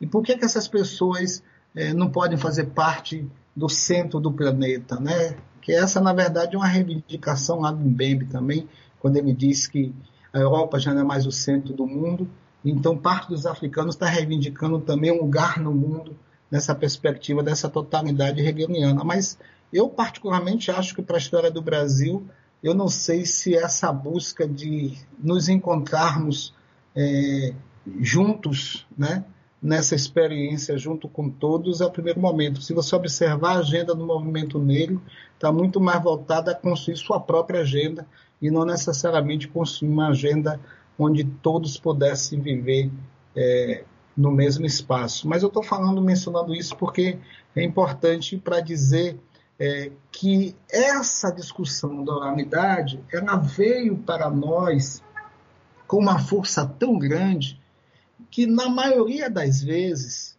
nas discussões que nós temos no Brasil de experiências comunitárias, em alguns espaços de mediação popular, justiça restaurativa, composição de conflito, aonde está dando certo, está dando certo onde as pessoas estão montando seus próprios meios alternativos.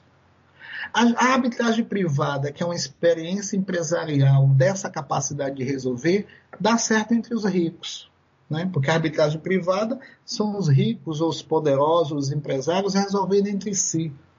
Mas se você pensar a experiência comunitária de resolução do conflito, é feita a partir das experiências comunitárias mesmo. E que se isso toma corpo, vira uma nova experiência jurídica no Brasil, que é o que nós estamos sugerindo. Né? Uma nova experiência, um direito afro-brasileiro. Né? Por isso que essa expressão aparece lá. Quer dizer, como é que você vai fazer isso? Usar a cultura. Qual a cultura? A cultura brasileira. Por isso também, Marcos, que nós defendemos que nós temos que estudar primeiro os nacionais. Uma vez eu ouvi até você falando alguma coisa sobre isso, né? De como é que a gente usa, a gente, a gente, se, a gente usa com desenvoltura os estrangeiros inclusive os estrangeiros aliados. Eu sou defensor que a gente só use estrangeiro aliado em algumas situações, tá? Não é que não é para usar, mas a gente precisa reler os nossos. A gente não, a gente não viu o que foi que o Guerreiro Ramos, por exemplo, fala sobre uma possibilidade de uma sociologia a partir da realidade africana. Então a gente não ouviu, então eu posso falar também de uma redução jurídica, falando de uma redução sociológica. Então eu posso falar também do Clóvis Moura com o conceito de quilombagem, né, que ele traz, mas dizer que para o mundo mais contemporâneo, quem faz isso é Beatriz do Nascimento, aqui, o quilombismo, portanto, pode ser qualquer organização ou ajuntamento negro. Mas o, o Clóvis Moura tem para mim o mérito de ter dado uma categoria de classe social ao quilombo, porque ele dizia que ali eram manifestações, revoltas, né, com conteúdo de classe social. E isso é o grande mérito do Clóvis Moura. Então eu posso dar esse conteúdo para essa perspectiva de pensar um direito crítico. Por isso que teoria da raça, direito crítico, eu acho muito bacana, mas não responde às questões que nós estamos climatizando no Brasil, no caso concreto, no que nós estamos vivendo hoje em nossas tensões mais imediatas, né, das questões nossas. Só para finalizar, por exemplo, é, tem uma aluna minha que ela está estudando a Lei Maria da Penha. E ela mostra que a Lei Maria da Penha ela não serve para as mulheres negras. Por quê? Porque as mulheres negras não querem necessariamente a resposta que a lei dá para a punição aos homens negros. A, a, o que a Lei Maria da Penha prevê, claro que tem medidas sociais, mas a princípio é a punição desse homem, a prisão desse homem.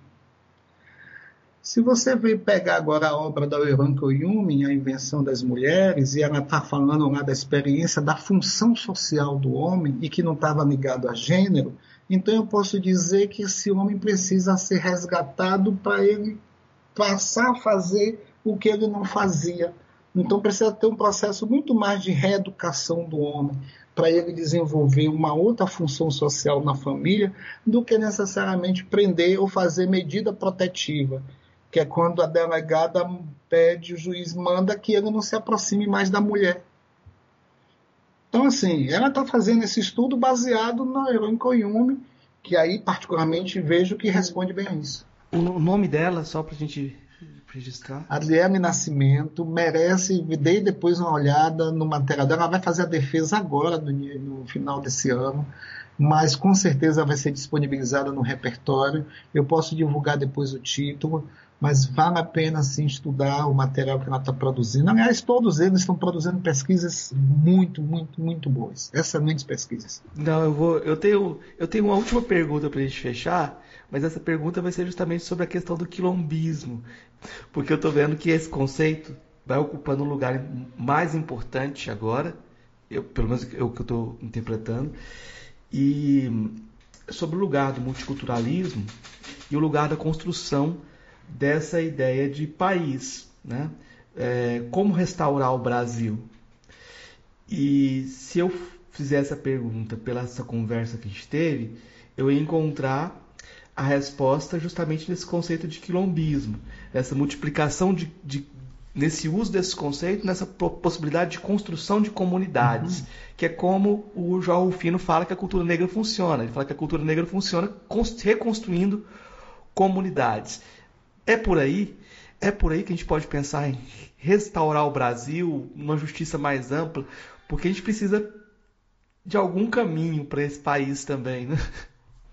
Olha, é, Marco, eu já começo dizendo para você o seguinte: é, cada campo de conhecimento tem sua agenda própria e tem seus grandes cânones, né? Suas grandes, é, podemos dizer assim, os seus grandes categorias que servem para informar. Né? Então, quando você entra naquele campo do conhecimento lá, da antropologia, aí tem os, os modernos, clássicos, é, se você campo da sociologia, aí tem os weberianos, marxistas. No campo do direito, tem três campos que, de forma genérica, a gente vai diferenciar os estudiosos. Tem aqueles que nós chamamos de é, os liberais. Tem dois, mas pode ser dividido em três. Mas, em geral, são liberais e comunitaristas. Tá? Então, ou você está no campo de uma perspectiva é, capitalista, de sociedade de mercado, onde você vai encontrar saídas dentro da doutrina liberal, né? e de forma mais radicalizada na agenda neoliberal. Tá? E, ou então você vai encontrar, é, podemos dizer aí, o meio termo, que é, que é saídas sociais democratas, que é um arremedo ainda de uma convivência mista, né? É, dentro do campo da economia, como se fosse é, Adam Smith, de um lado, Karl Marx do outro e no meio Keynes, né, perspectivas keynesianas. Né? Mas no campo do direito a gente chama de social-democracia, liberais e comunitaristas. Então vamos lá. Nós já estamos nesse campo do comunitarismo. Dizer, no debate do direito, tanto é que o John Rawls, no livro Teoria da Justiça, ele toma muita porrada. John Rawls é meio um Gilberto Freire no Brasil, porque ele tenta agradar os comunitaristas, os comunitaristas não gostam, e ele também tenta agradar os liberais, os liberais também não gostam. Então foi uma. Tanto é que ele escreve um livro depois do John Rawls, é, depois que ele escreve Teoria da Justiça, ele escreve Liberalismo Político corrigindo as críticas que ele recebeu. O Gilberto Freire aqui também no Brasil pensou em agradar a comunidade negra indígena, não agradou, mas também tentou talvez agradar a elite escravocrata branca, que também não agradou, né? Então, assim, é como se ele tentasse buscar essa, esse meio termo né, de uma nacionalidade brasileira na, nessa conjuntura e que, de algum modo, ele é mal visto dos dois lados. O que eu quero dizer é, é, é que o comunitarismo ele tem várias vertentes e, e o comunitarismo no Brasil é, ele de algum modo ele vai encontrar na teoria do direito mais tradicional aqueles constitucionalistas que a gente vai chamar de participativos, né? Paulo Bonavides tem um livro titulado Constitucionalismo Participativo. Você tem a, a, a sociologia jurídica alemã, que é o Peter Haber, você tem o, o Conrad Hess, os intérpretes da Constituição, que vai influenciar a cabeça de juízes mais modernos. O que eu quero dizer, Marcos, é que já existe essa agenda. Ora, o que é que o pan-africanismo, e aqui eu falei do Nkrumah, né? mas o que foi que para mim Abdias, Paulo Freire, Beatriz do Nascimento, Sueli Carneiro, né? É, Dora Bertulho, é, o que, é que essas pessoas têm feito nos últimos anos? Dando um caráter comunitarista, uma experiência da experiência africana sendo experiência comunitária e a possibilidade dela ser concebida pelo direito liberal brasileiro. Então, assim, tem um contexto.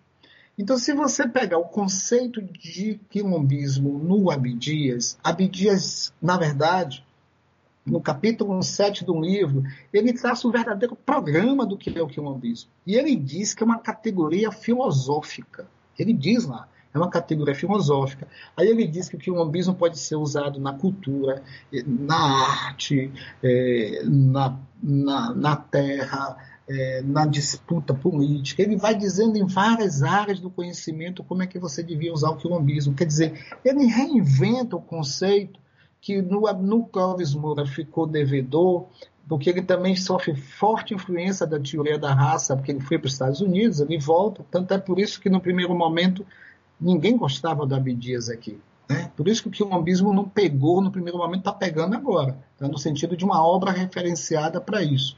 Mas hoje a gente está falando de genocídio e ele veio com o livro do genocídio também nessa mesma época. Então, para mim dizer, é a mesma coisa que eu falo da Sueli Carneiro. Quer dizer, a Sueli Carneiro falava de epistemicídio antes do Mbembe, já falava dessa questão de uma necropolítica sem usar essa expressão, mas quem está bombando aí nas redes é um Mbembe, não é a Sueli Carneiro.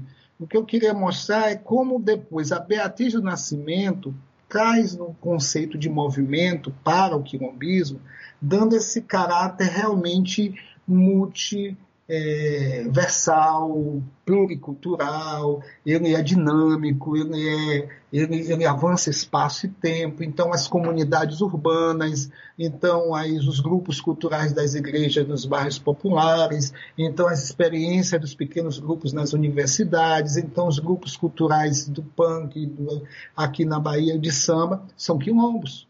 Então, assim, eu penso que a obra da Beatriz do Nascimento, ela de algum modo ela complementa a obra do Abdias e ela traz para nós a possibilidade de qualquer organização negra sobre a referência da experiência dos valores africanos é um quilombo. Aí você me diz, como é que isso pode ser uma agenda para o campo do direito? Porque no comunitarismo, tudo que nós dizemos é de que é a experiência concreta das comunidades que pode trazer referências éticos normativas. Tem uma convenção, Marcos, que é a Convenção 169. Essa Convenção 169 é usada de forma exaustiva pelos indígenas. Nós usamos muito pouco. Os indígenas pegam pega essa Convenção 169. O que, qual é o título da Convenção 169? É a Convenção dos Povos Tribais né? Usa até uma expressão pejorativa, mas é uma, é uma nomenclatura internacional. Eu vou só mencionar um artigo dessa convenção que diz que todas as vezes que uma comunidade tradicional tiver o seu método próprio de resolução de conflito, que o direito daquele país, o direito normativo oficial, deve respeitar aquele modo próprio de resolver o conflito. Os indígenas fazem isso de forma exaustiva nós começamos a fazer uso dela agora com os quilombos, onde a gente reivindica esse modo próprio. Então, o que é que você. Isso é comunitarismo. Quer dizer, esse comunitarismo, agora, a Procuradoria Federal da República, quando a gente vai reivindicar um direito para um quilombo, para um terreiro de candomblé, para uma comunidade tradicional, a gente pega artigos dessa convenção, pega artigos da Constituição Federal, pega tratados internacionais e forma ali um, um apanhado para poder dizer que aquela comunidade tem que ser respeitada a partir de preceitos constitucionais. E a gente, obviamente, na maioria das vezes, né, a depender da conjuntura política também, né, tem conseguido fazer isso. Mas o julgamento lá da demarcação da Raposa Terra do Sol é uma prova do que eu estou me dizendo. Quer dizer, foi usado esses pressupostos de é, fundamentos constitucionais do comunitarismo brasileiro para respeitar o direito do uso da terra o Movimento Sem Terra, durante muito tempo, conseguiu fazer uma agenda grandiosa de ocupação de terra no Brasil com esse pressuposto. Tá? Coisa que o Luiz Gama não conseguiu fazer e que eu reputo como um dos principais juristas africanos nessa perspectiva de boa lembrança, é um dos poucos que começou essa eh, agenda de pensar o direito a partir da referência africana, porque é isso que ele faz lá também no processo de alforria de negros. Né? Então, o que eu quero mostrar, Marco, é que é, nós temos é, muitas referências, né? E aí eu pergunto, você me pergunta assim, aí o multiculturalismo? O multiculturalismo pode ser apenas uma forma introdutória de fundamentar isso. Mas o multiculturalismo ele não responde a isso. Por quê? Porque trabalhando com a ideia de uma suposta convivência né, entre essas diferenças, mas levando em consideração que cada um fica no seu lugar, você não tem uma terceira coisa. Eu sempre disse isso. Na interculturalidade, se você não tem uma terceira coisa que resolva o conflito, cada um fica no seu campo. Então, toda experiência nossa de interculturalidade, ela foi, de algum modo, negativa todo o dilema do continente africano hoje, se você for ler os africanos, eles estão buscando essa possibilidade de interculturalidade. Por isso que essa palavra aparece muito forte agora no Nguenha, intersubjetivação no Castiano, no Mbembe também aparece com bastante força, que é essa capacidade de tentar buscar uma terceira coisa entre esses mundos que tem uma genealogia, que tem uma cultura bastante distinta.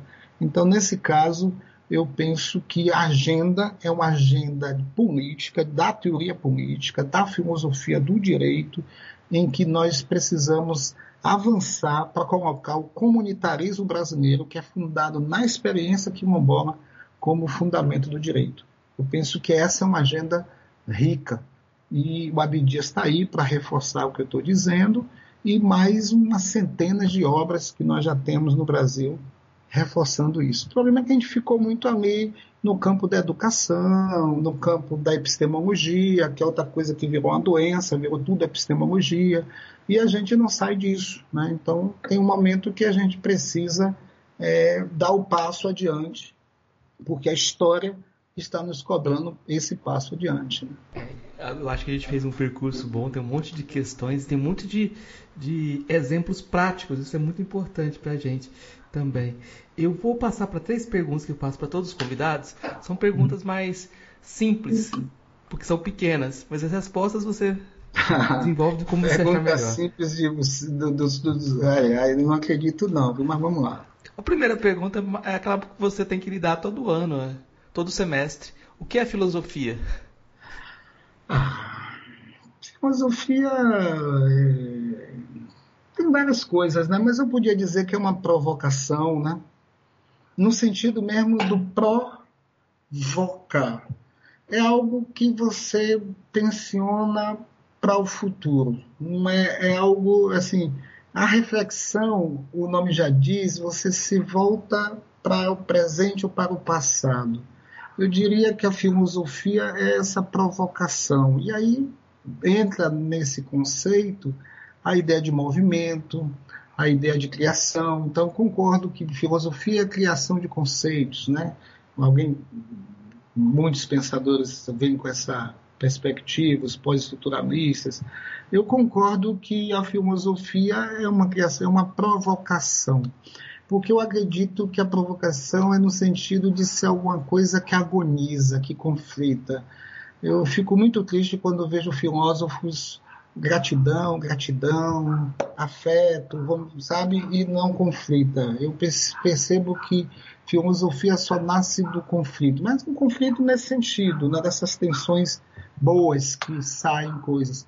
É por isso que quando você fica muito amigo de mais de muita gente conhecida, você acaba poupando a pessoa no sentido de falar o que você pensa para aquela pessoa.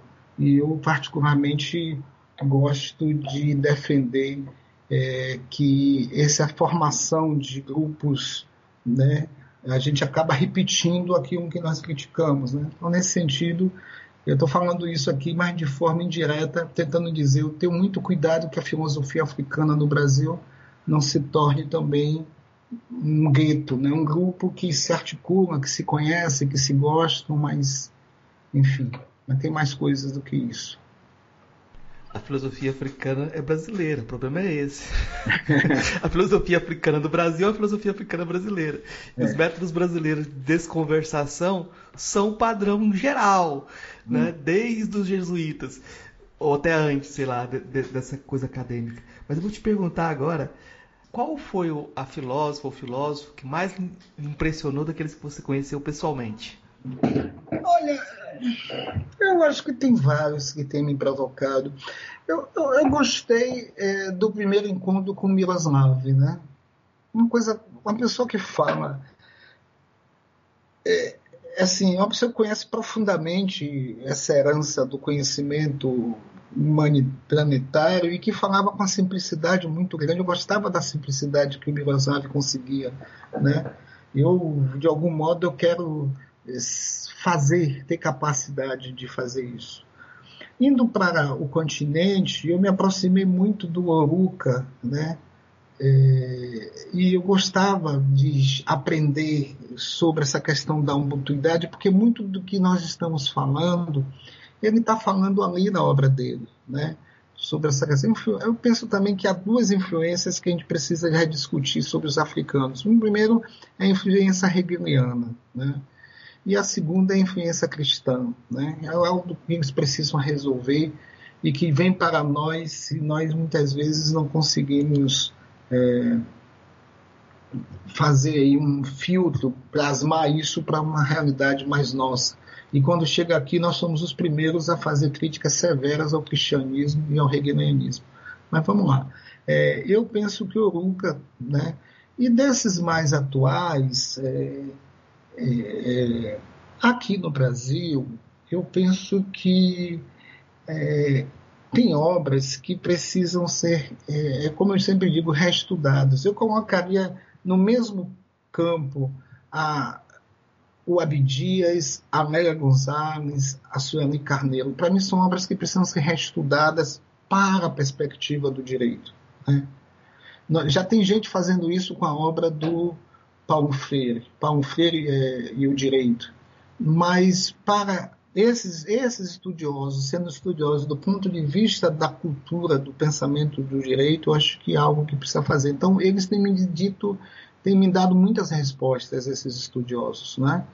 É, a categoria é, do, da africanidade da Lerner, ela, de algum modo, ela muda a agenda de um pensamento é, de direitos humanos. Mas a Tula Pires fala isso de uma forma brilhante em sua obra. Né? Tula Pires desenvolve a, a, a, agenda de um direito constitucional a partir da obra da Lélia Gonzalez. Né? Então, para mim, e aí falando da Lélia, eu estou falando da própria Tula Pires também como referência para isso, né? para essa forma de, de pensar. A Luciana Ramos também tá? é outra figura para mim fantástica ela tem é, Direito Encontrado na Encruzilhada, é o livro dela. Eu acho que é outro livro bacana. Tem o Tiago Oshino, o Tiago também está fazendo uma obra né, muito bacana. Né? Caradade também é outra, tudo falando sobre o direito candomblé, direito africano, de, todos eles.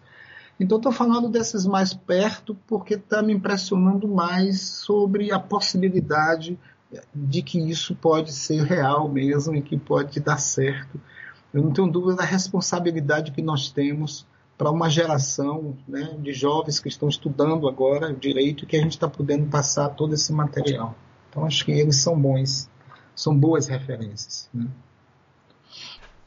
Você engoliu minha terceira pergunta, que era qual é o seu filósofo favorito? Filósofo, ah. filósofo favorito. De certa forma, você já falou dos que você conheceu pessoalmente, mas eu vou te perguntar do mesmo jeito. Qual é o seu filósofo ou filósofo favorito? Eu, eu, não penso assim. Sabe por que, que eu acho? Eu acho que eu já tive, por tempo de vida, filósofo preferido. Teve um período da minha vida que tudo para mim era Sartre. Cheguei a escrever um, um artigo sobre Sartre e o direito. Tá? Então Sartre respondeu minha adolescência. A minha, a minha fase mais madura eh, teve um período que Nietzsche começou a também me responder e Foucault. Agora eu penso que os filósofos de língua portuguesa, porque dialoga mais com a perspectiva brasileira, está me respondendo mais. Então eu fico com José Castiano, eu fico com Severino Guenha como referências mais contemporâneas, né? E, com, e mais estes que eu mencionei, que eu tenho me relacionado nesses últimos anos aqui no Brasil. Então, por fase de vida, eu penso que eu tenho é, esses namoros. Teve um período, por exemplo, na minha vida que eu estudei muito Luiz Alberto Vará, né? que é no campo da área do direito. Então, tem vários autores e autoras que têm me falado e dialogado muito com o que eu penso sobre isso. É, mais recentemente, para discutir interculturalidade, o Fournier Batecourt né, tem me dito alguma coisa sobre interculturalidade que eu tenho, de algum modo, encontrado respostas. E, é, bom, acho que é isso. Né? Você, você sova bem seus autores. Quando você pega ele, você pega ele para trabalhar na sua massa. Isso é muito é. importante. Eu queria, eu queria pedir indicações no final. Você já fez uma indicação de alguns autores que você tem como esse campo que está pensando direito e uh, esse direito afro-brasileiro, né? Eu queria que você indicasse mais o que, o que você quiser indicar para os nossos ouvintes, para eles irem atrás, filme, música, o que você quiser indicar. Ah, vou indicar várias coisas. Eu, eu sugiro, por exemplo, a música. Eu aprendi, eu fui para Maputo, né? E eu tentei aprender, não consegui aprender a marrabenta, mas eu aprendi uma coisa muito boa para poder dar aula e para poder ensinar o direito. Né? Da mesma forma que a capoeira é um jogo de pergunta e resposta, é um jogo jurídico, porque é um jogo de buscar relação de poder, mas também de buscar resolver questões ali. Quer dizer, é naquele jogo que você resolve suas questões entre você e o outro. Né? É, amarramento é interessante porque no jogo, né, é, é, na manifestação dos dançantes, os casais eles não podem ficar no meio o tempo todo. Eles são sempre convidados a sair do centro. E nesse momento que a gente está discutindo esse excesso de centralismo, né, de conhecimento, a marrabenta pode ser uma forma simbólica de explicar essa, essa rotatividade, essa capacidade de dialogar com, é, com esse deslocamento permanente. Então a Marrabenta me ensina muito enquanto música que nos convida a deslocar, a não estar no centro o tempo todo. Ah, assim como outras músicas também, é, eu posso falar do Arrocha aqui da Bahia, né? E o Arrocha é engraçado, ele tem. É, o arrocha nasceu e a palavra arrocha é para arrochar mesmo, é para apertar, é para acomodar, é para. Então é um sentido também de tentar combinar, né? Então o arrocha é uma dança de combinação de corpos, aonde você avança um com o outro, mas é no sentido também de completude, de composição. Então, são músicas que estão nos ensinando movimentos de composição, né? de unidade. É, eu penso que, com relação a autores, para a filosofia do direito hoje, quem quer estudar filosofia africana, tem dois autores que está bastante sendo falado aí. É o Adilson José Moreira, que ele tem um livro chamado Pensando como Negro, Ensaio de Hermenêutica Jurídica. Eu recomendo que leia essa obra. Tá? Tenho lá algumas preocupações, mas eu penso que é uma obra inovadora. E o John Murugi, que é uma introdução legal à filosofia, ao direito africano, né?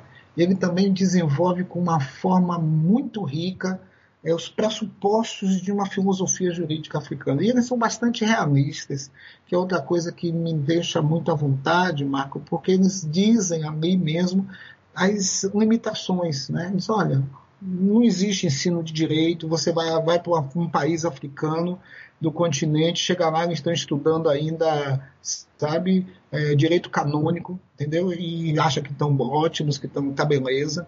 Então, então, assim, mas eles ao mesmo tempo também diz a riqueza civilizatória que esses países têm e que em alguns momentos estão também inovando, trazendo as suas, essas referências.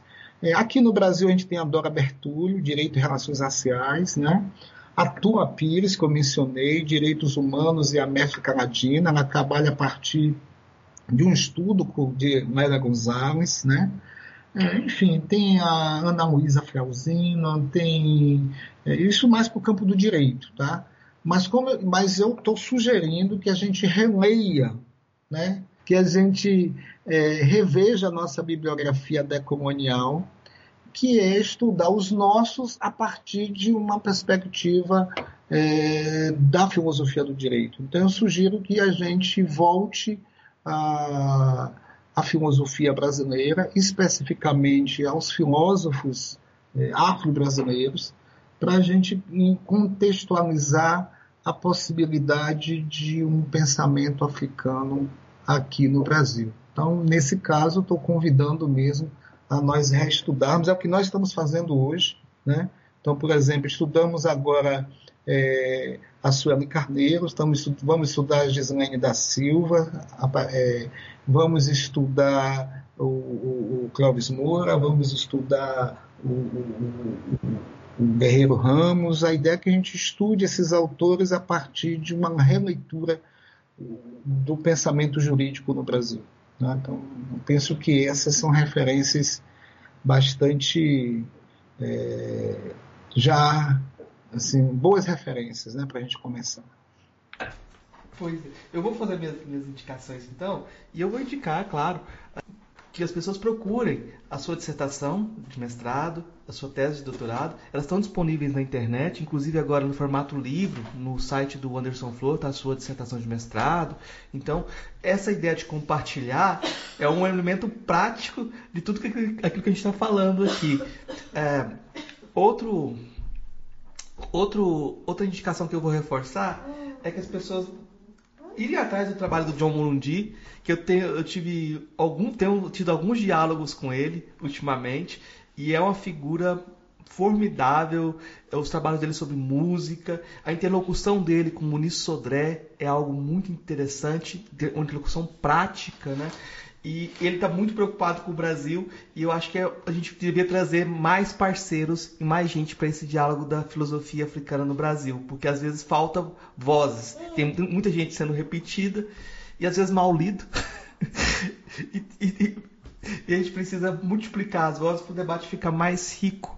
Então eu queria agradecer o professor Sérgio, queria dizer que essa, essa conversa é daquelas aguardadas desde que eu estava vendo o trabalho dele sendo construído, a tese dele sendo construída, eu ficava, vamos conversar, vamos conversar. E queria dizer que foi uma conversa aguardada e foi. É, muito, muito, Valeu esse tempo, valeu muito essa espera, porque foi um, um grande diálogo. Queria deixar espaço então para o seu recado final, professor. Não, eu quero elogiar também essa sua iniciativa. Eu penso que no momento de uma produção é, editorial no Brasil bastante restrita, é, no momento em que parte do conhecimento africano chega para nós de forma com muita limitação, saber da existência do podcast pop, do que você faz, Marcos, é algo para mim, assim, é tão revolucionário quanto o que nós escrevemos, tá? que é a difusão do conhecimento. Né? Engraçado que o nome do doutorado que eu fiz é justamente difusão do conhecimento, onde a gente faz análises cognitivas das diversas formas do conhecimento. Então é isso, eu queria deixar aqui a minha homenagem também a esse seu programa e dizer que é isso, não nos propomos a nada de novo, tudo que nós falamos aqui já existe, somos apenas o, pessoas que estamos tentando reunir esse conhecimento, tá? E que penso que nesse estágio da luta política por igualdade e justiça no Brasil é necessário esse repertório que, que nós estamos construindo. Então, gente está fazendo isso como uma doação para a humanidade, como o nosso Ubuntu, a brasileira. Então, Ubuntu no Brasil é o quilombismo do conhecimento sendo construído e difundido da forma como nós estamos difundindo. Tá? Então, quem quiser, nós estamos lá na UNEB, temos um grupo de pesquisas intitulada, é, o grupo se chama Direito e Africanidades. Tá? Quem tiver interesse pode ficar à vontade, contacta conosco. Nós temos um material que nós já estamos produzindo. Ano que vem, Marcos, pretendemos fazer um grande evento que é direito afro-brasileiro, tá?